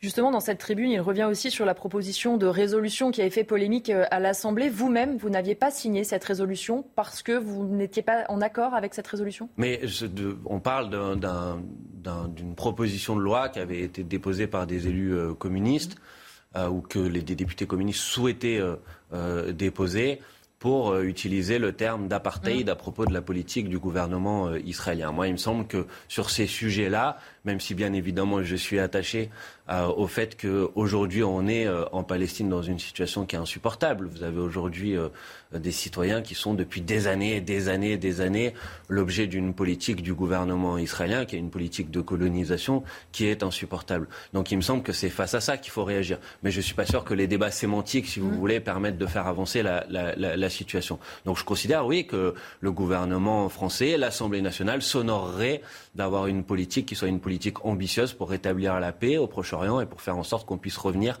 à la situation qui est celle d'ailleurs du droit international, c'est-à-dire deux États dans les frontières de 1967. C'est des résolutions de l'ONU qui euh, euh, stipulent euh, que cette solution est, de notre point de vue, la seule solution qui est compatible avec le droit international. Et donc je comprends qu'on ait envie de se mobiliser sur ce sujet. Après, je trouve que les débats sémantiques peuvent brouiller le message et c'est pourquoi je n'avais pas signé ce texte. Une dernière question là-dessus. Alexis Corbière, en répondant notamment à Michel Onfray, euh, dit qu'il considère que la France insoumise n'est pas d'extrême gauche. Est-ce que vous, vous considérez ou pas d'extrême gauche? Bah, Je crois pas. Enfin, écoutez, ces qualificatifs, ces caractérisations n'ont pas de sens. La réalité, c'est est-ce que le programme, les, solutions politiques que nous proposons sont des solutions extrêmes ou extrémistes? Je ne crois pas. Quand on propose d'augmenter le SMIC à 1500 euros, ça me paraît euh, raisonnable. Euh, quand on propose d'introduire, on en parlait tout à l'heure, une taxe sur les mmh. super profits pour mettre à contribution les profiteurs de crise, ça me paraît pas être des idées extrémistes. Vous l'avez dit vous-même, ce sont des idées qui sont mises en place dans un certain nombre d'autres pays européens. Donc ces mots, ces qualificatifs qui visent à disqualifier notre programme politique en le qualifiant d'extrémiste sont des mots dans lesquels je ne peux pas me retrouver. Aujourd'hui, le programme de la France Insoumise, c'est un programme qui défend la réponse à l'urgence climatique, le partage de la richesse, la sixième République. Ce ne sont pas des idées extrêmes. D'ailleurs, à chaque fois que nous interrogeons les Françaises et les Français sur nos propositions, elles sont largement majoritaires dans la population. Gérald Darmanin a ordonné euh, l'expulsion de l'imam Hassan Ikiwissen en raison, selon lui, d'un discours haineux envers le peuple juif. Qu'est-ce que vous pensez de cette décision du ministre de l'Intérieur? Bah écoutez, moi j'ai lu avec attention une tribune qui a été euh, un communiqué qui a été publié par la Ligue des droits de l'homme, qui mhm. euh, que j'ai trouvé intéressante, qui, qui interroge sur la réalité de cette décision. De deux choses l'une, soit cet imam a tenu des propos qui sont antisémites, homophobes, et je le rappelle, je le disais tout à l'heure, ce ne sont pas des opinions acceptables dans notre pays, ce sont des délits. Et dans ce cas-là, la solution, elle doit être judiciaire. Si de tels propos ont été tenus, ils doivent être poursuivis, il doit être poursuivi devant la justice et ces questions-là doivent être euh, euh, traitées. Aujourd'hui, ce n'est pas le cas. Et donc, à partir de ce moment-là, il n'y a pas de procédure judiciaire. Cette personne, on ne lui reproche aujourd'hui, en tout cas, aucun délit. Il n'est sous l'effet d'aucune condamnation. Et à partir de ce moment-là, ça ne peut pas être laissé dans un état de droit à l'arbitraire du ministre de l'Intérieur qui décide que tel propos est acceptable ou que tel propos n'est pas acceptable. On est dans un état de droit, il y a des principes. Un des principes, c'est la justice. Si cette personne a fait des choses qui sont contraires aux lois de la République, elle doit être traduite devant la justice. Si ce n'est pas le cas, elle ne doit pas être traduite devant les lois de la justice. Point. Parce que sinon, on accepte que c'est l'arbitraire, le fait du prince, le ministre de l'Intérieur, qui décide que telle personne n'a pas sa place sur le territoire national et telle personne a sa place. Bien sûr, cette personne a eu des propos avec lesquels euh, je suis en profond désaccord, c'est une évidence. Mais, ah, il faut être euh, vigilant au, principe de l'état de droit. Parce que si vous acceptez que c'est l'arbitraire du ministre de l'Intérieur, demain, ça sera une personne qui euh, a critiqué la politique d'Emmanuel Macron. Bah, on considérera qu'il n'a pas sa place sur le territoire national. Bref, c'est pas acceptable. Donc il faut revenir dans les principes de l'état de droit. Et les principes de l'état de droit, c'est la justice. Donc si cette personne a fait des choses qui sont contraires aux lois de la République, elle doit être traduite devant la justice. Mais en tout cas, elle ne va pas être expulsée comme ça sur l'arbitraire de la décision du ministre de l'Intérieur. C'est aussi l'avis de votre collègue David Guiraud qui va un peu plus loin en expliquant, en parlant de Gérald Darmanin, qu'il serait, je cite, visiblement frustré de ne pas exister médiatiquement lorsque l'on parle de pouvoir d'achat et qui souhaiterait donc saturer les ondes médiatiques avec un discours sécuritaire et répressif. Est-ce que c'est un coup de com' de Gérald Darmanin bah, C'est pas la première fois. Je rappelle que M. Darmanin, il y a quelques jours, euh, a indiqué sur Twitter euh, qu'une personne avait allé être expulsée, alors que finalement on s'est rendu compte que c'était pas l'auteur, euh, c'était mm. pas l'auteur du délit dont il était question. Il faut faire un petit peu attention. C'est pas un jeu la justice. Euh, les, les, principes de l'État de droit, de la République, on joue pas avec comme ça pour faire le buzz sur Twitter. Ça peut pas fonctionner comme ça. Donc nous, nous sommes attachés aux principes de la République. Et les principes de la République, c'est qu'une personne, quand elle fait des choses qui sont contraires à la loi, il y a quelque chose pour la gérer. C'est la justice. Il y a l'indépendance de la justice. C'est pas le pouvoir exécutif qui décide à la place du pouvoir judiciaire. Et donc, il faut revenir dans les règles de l'état de droit. Et oui, la bataille politique, elle justifie pas de faire n'importe quoi pour exister médiatiquement. Et clairement, M. Darmanin est aujourd'hui engagé dans une, dans une démarche qui est une démarche pas acceptable du point de vue du respect de l'état de droit. Justement, Gérald Darmanin qui durcit aussi le ton euh, sur l'immigration, il explique même qu'il ne faut pas laisser ce sujet à l'extrême droite et à la vindicte des réseaux sociaux. Dit-il, comment vous voyez euh, ce coup de barre encore plus à droite du ministre de l'Intérieur? Mais qu'on puisse parler de l'immigration, bien évidemment, on peut en parler. Mais la question, c'est pour y apporter quelle réponse et quelle solution. Nous nous disons depuis maintenant plusieurs mois, plusieurs années, que premièrement, on ne part pas de son pays par plaisir. Et donc, si on veut poser la question de savoir comment on réduit le, le fait que des gens soient obligés aujourd'hui de quitter leur pays, on commence à s'attaquer aux causes de cette immigration. Et les causes de l'immigration, c'est la guerre. Les causes de l'immigration, c'est la misère économique, c'est le changement climatique. Et sur ces sujets-là, euh, aujourd'hui, il faut des réponses qui sont beaucoup plus ambitieuses que les réponses qu'apporte euh, aujourd'hui notre pays. Donc si c'est pour discuter de ça, pourquoi pas? Si c'est pour faire en permanence du buzz sur les réseaux sociaux, je ne trouve pas que ça améliore, euh, ça améliore à mon avis d'aucune manière les difficultés auxquelles peuvent être confrontés les, les, Françaises et les Français, y compris parfois confrontés à des problèmes liés à l'immigration. Donc voilà, il faut. moi, je suis, j'aspire à un débat qui soit un débat serein, raisonnable, et un débat qui apporte des solutions, pas un débat qui fait de la communication comme le fait le ministre de l'Intérieur. Merci Manuel Bompard, député La France Insoumise des Bouches du Rhône. La matinale continue avec vous, Florian Tardif. Merci beaucoup, Elodie. Et la matinale se poursuit sur CNews, 8h30, à la une de l'actualité. La sécheresse en France, le pays est sous surveillance. Paris et sa petite couronne sont sous surveillance. Ce mois pourrait être l'un des plus secs jamais connus dans notre pays. L'ensoleillement exceptionnel, température élevée et l'absence de précipitations ont contribué à cette sécheresse inédite cette année. On en parle dans un instant avec Karine Durand.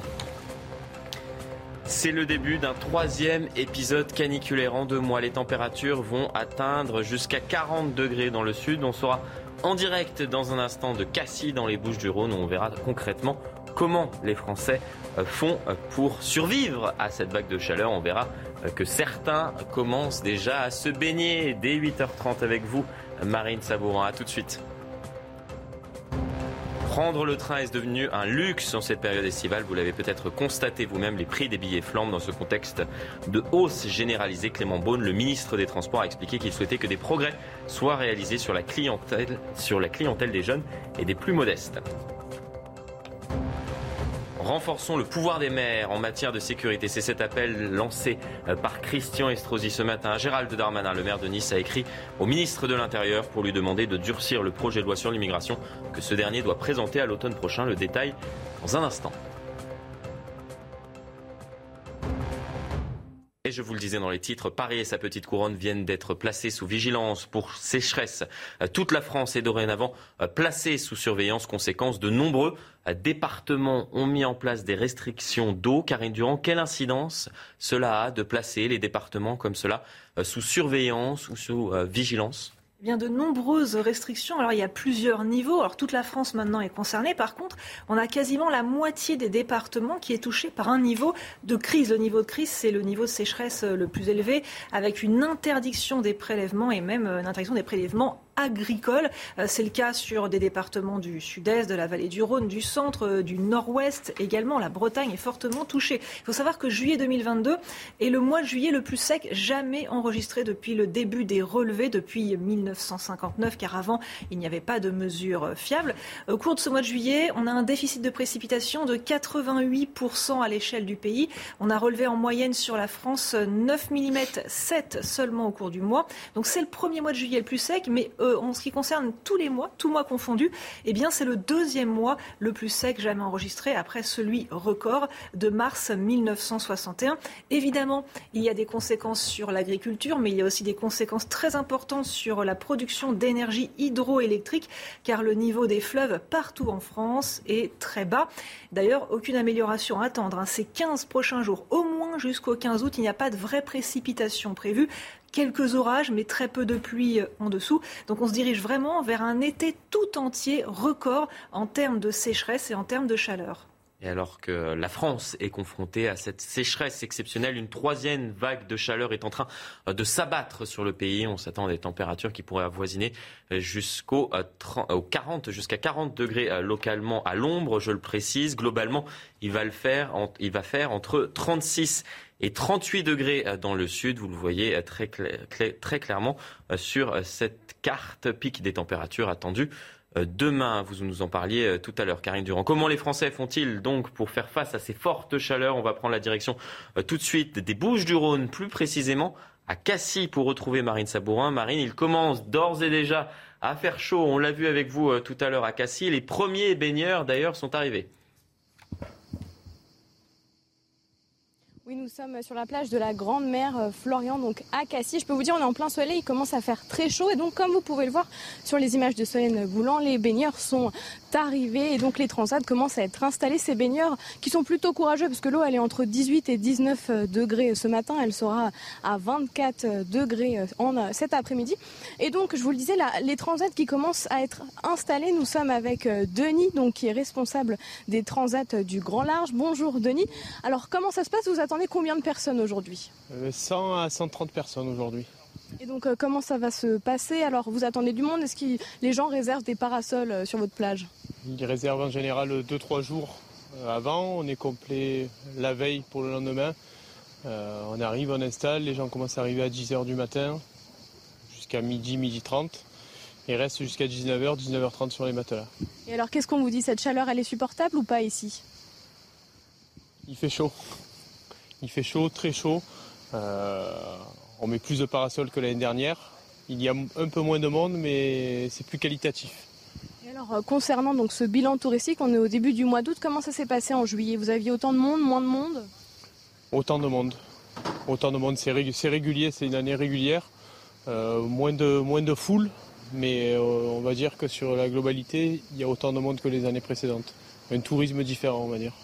Merci beaucoup euh, Denis. Donc je vous le disais, des températures records aujourd'hui. Il va faire très très chaud ici à Cassis. Et donc je crois qu'avec Solène, on va aller faire un petit plongeon juste derrière Florian. Et puis on vous dit à demain, on y va. Vous êtes très chanceuses toutes les deux. J'espère que vous avez pris votre, votre maillot. très certainement, sachant que, que, vous alliez vous rendre dans le, dans le sud pour, pour la rédaction. Pas oublié.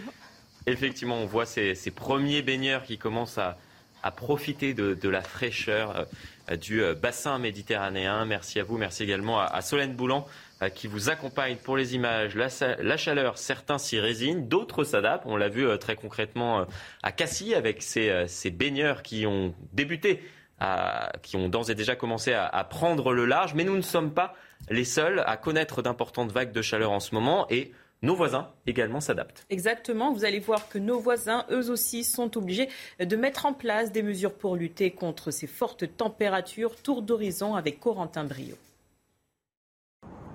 Les températures qui grimpent et les vagues de chaleur qui s'accumulent. Dans le sud de l'Europe, il faut s'adapter en urgence. Comme dans de nombreuses villes espagnoles, où les commerçants se mettent d'accord pour fermer leur commerce de 14h à 17h30. Les horaires de bureau sont également aménagés et les zones d'ombre sont multipliées. En parlant d'ombre, à Barcelone, un site web permet de repérer ces zones à l'abri du soleil, ainsi que les points de rafraîchissement les plus proches, quelle que soit l'heure. Même problème en Italie, où 16 villes sont en alerte rouge canicule, et certaines comme Vérone ont même décidé de rationner l'eau potable. Ailleurs qu'en Europe, on cherche également des solutions. En 2017, aux États-Unis, Los Angeles avait été la première grande métropole à peindre certaines routes en blanc pour faire baisser la température au sol. En cette période de forte canicule, tous les moyens sont décidément bons pour lutter contre la chaleur.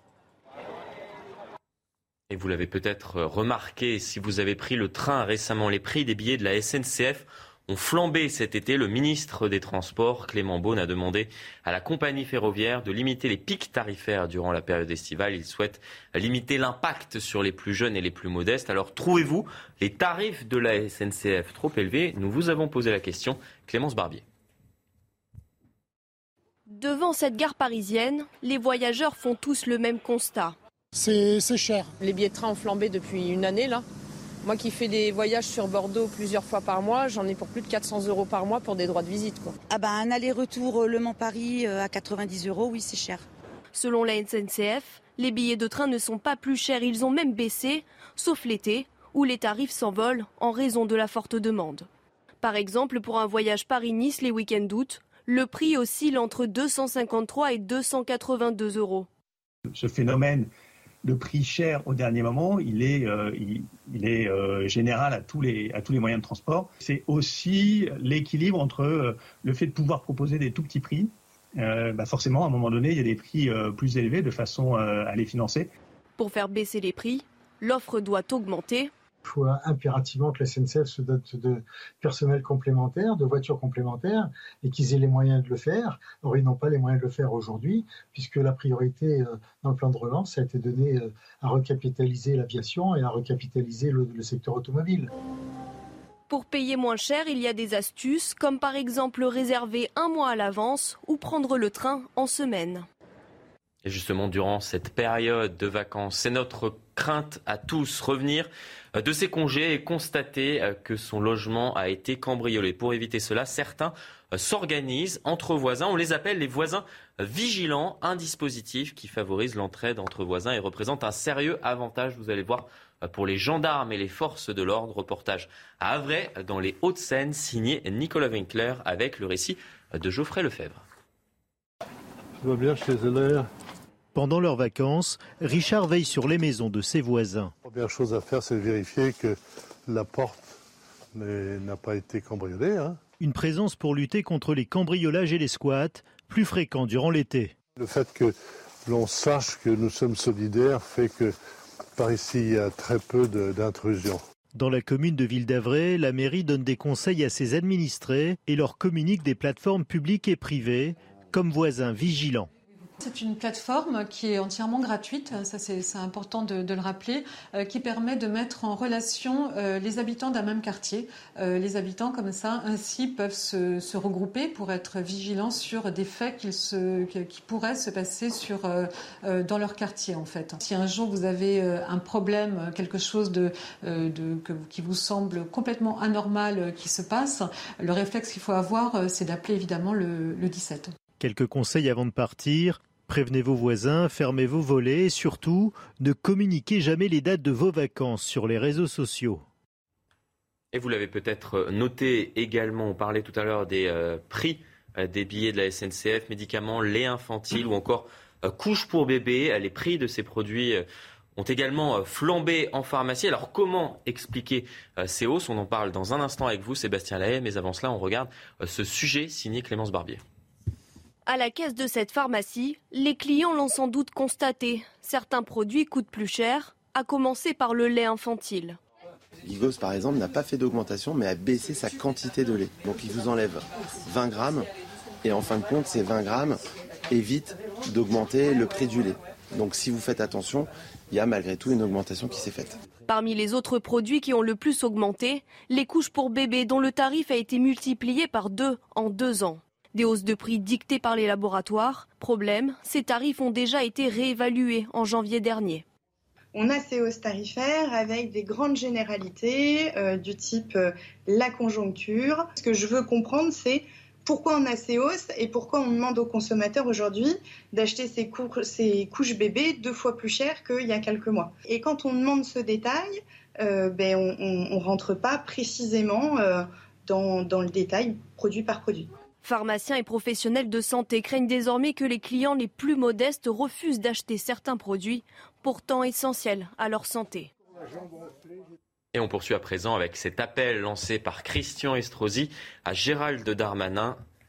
Euh, renforçons le pouvoir des maires. Le maire de Nice qui a écrit au ministre de l'Intérieur. On en parle dans un instant, mais effectivement, avec vous, Sébastien Lahaye, je souhaitais euh, voir comment expliquer ces, augmentations euh, des, prix en pharmacie. On parlera de, cet appel de Christian Estrosi dans un instant. Alors, plus exactement, ce sont les prix des produits de parapharmacie et pas de mmh. médicaments sous ordonnance. Et le problème avec la parapharmacie, c'est qu'il n'y a pas de contrôle des prix pour les pharmaciens eux-mêmes ou les gouvernements. Ils achètent auprès des grossistes. Et la dame que nous avons vue dans le reportage est une représentante d'un de ces grossistes, Pharmazon.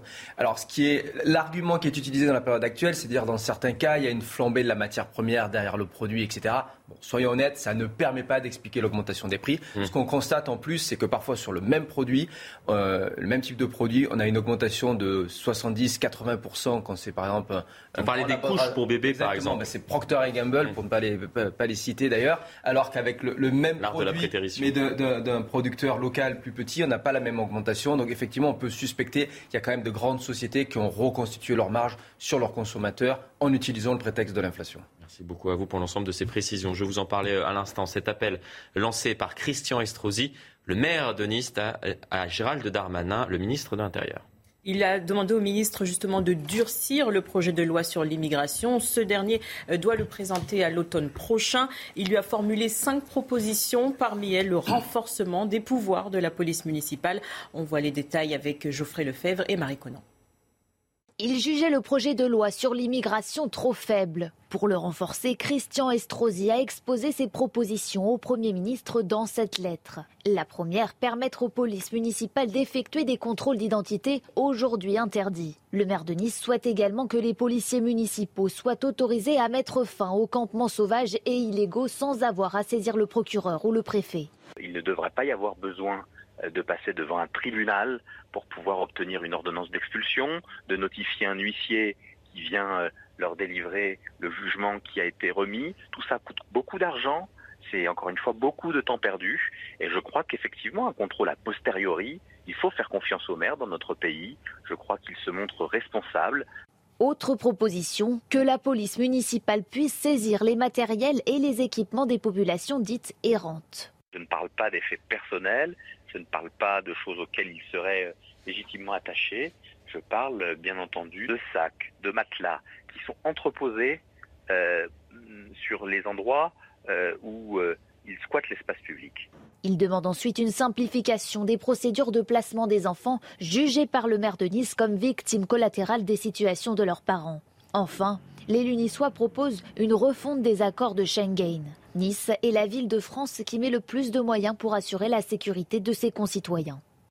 Michel Taube, j'ai envie de vous dire, nouvelle loi, énième loi, puisque le gouvernement avait déjà légiféré lors du mandat précédent d'Emmanuel Macron. Alors, Christian Estrosi n'est pas ministre, mais en tous les cas, il apporte quelques idées euh, euh au, président de la, euh, au président de la République. Oui, ce sont des mesures intéressantes, surtout qu'elles sont techniques, elles sont précises, elles ne sont pas d'ordre idéologique. Euh, le, la pression migratoire, les problèmes d'insécurité sont devenus tellement importants qu'on peut raisonnablement se demander si la police nationale peut seule assurer les mesures nécessaires pour mmh. justement protéger les Français.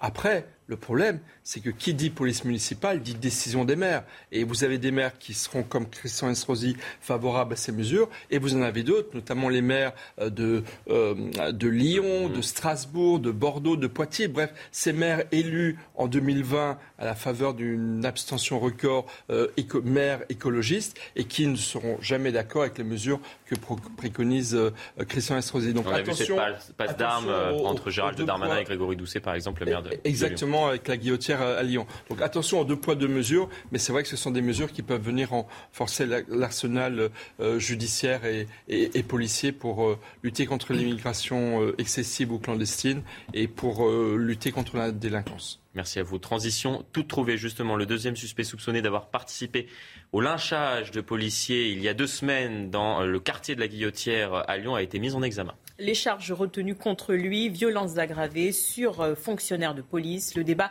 relatif à sa détention provisoire requise par le parquet et le juge d'instruction aura lieu ce jeudi. Dans l'intervalle, il a fait l'objet d'une incarcération provisoire. L'homme dont l'âge n'a pas été précisé a sollicité un délai pour préparer sa défense. On en parlait à l'instant avec Michel. La tension est, montrée, est montée d'un cran encore entre Gérald Darmanin et Grégory Doucet, le maire de Lyon. Dans un courrier adressé à l'élu, le ministre de l'Intérieur l'appelle à faire, je cite, son travail de maire. Il lui a notamment réclamé une augmentation des effectifs de la police municipale. Pour rappel, Grégory Doucet a boycotté le déplacement de Gérald Darmanin à Lyon samedi dernier. Dans son courrier, le ministre lui a proposé de se joindre à une réunion prévue avec les riverains. Ce sera le 5 septembre prochain. Et dans un instant, la pastille était euh, du docteur Brigitte Millot. Mais avant cela, c'est l'heure du Flash Info.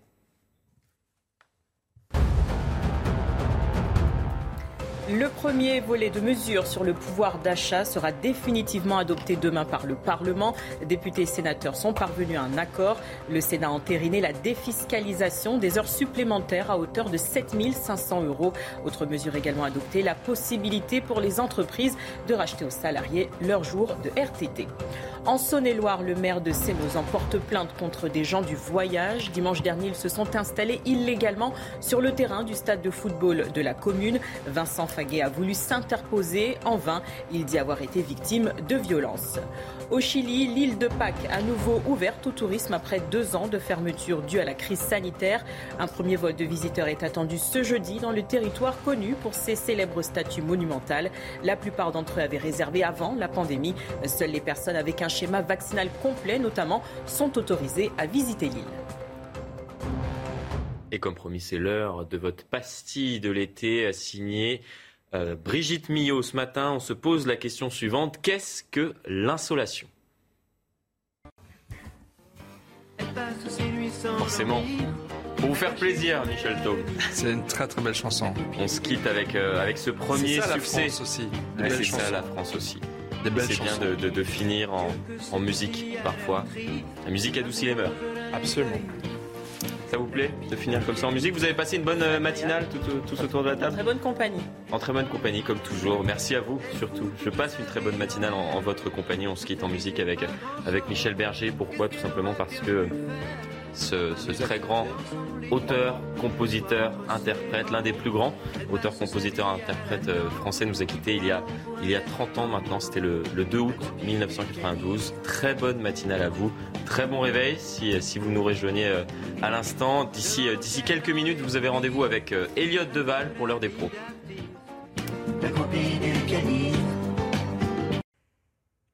Le pic de chaleur de cette canicule aura lieu ce mercredi. Grande prudence à tous avec ce soleil de plomb dès le début euh, de matinée. On pourra avoir quelques petits nuages hein, sur l'arc atlantique, mais aucune précipitation en dessous et parfois quelques brumes, brouillards, nuages bas sur les côtes de la Manche, sur les Landes, sur les Pyrénées et également sur la Méditerranée. Au cours de l'après-midi, on retrouve hein, ce ciel bleu azur quasiment partout, surtout sur l'est, sur la Méditerranée.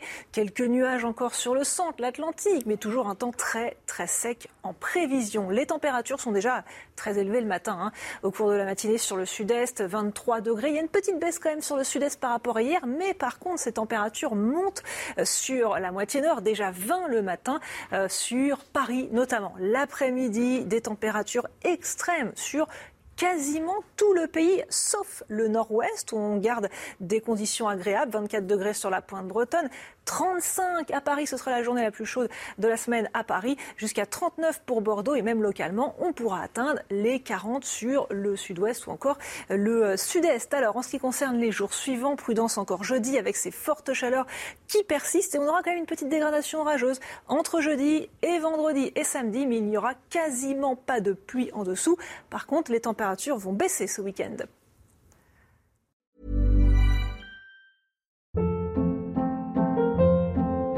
Hold up. What was that? Boring. No flavor. That was as bad as those leftovers you ate all week. Kiki Palmer here, and it's time to say hello to something fresh and guilt-free. Hello Fresh. Jazz up dinner with pecan-crusted chicken or garlic butter shrimp scampi. Now that's music to my mouth. Hello Fresh. Let's get this dinner party started. Discover all the delicious possibilities at hellofresh.com.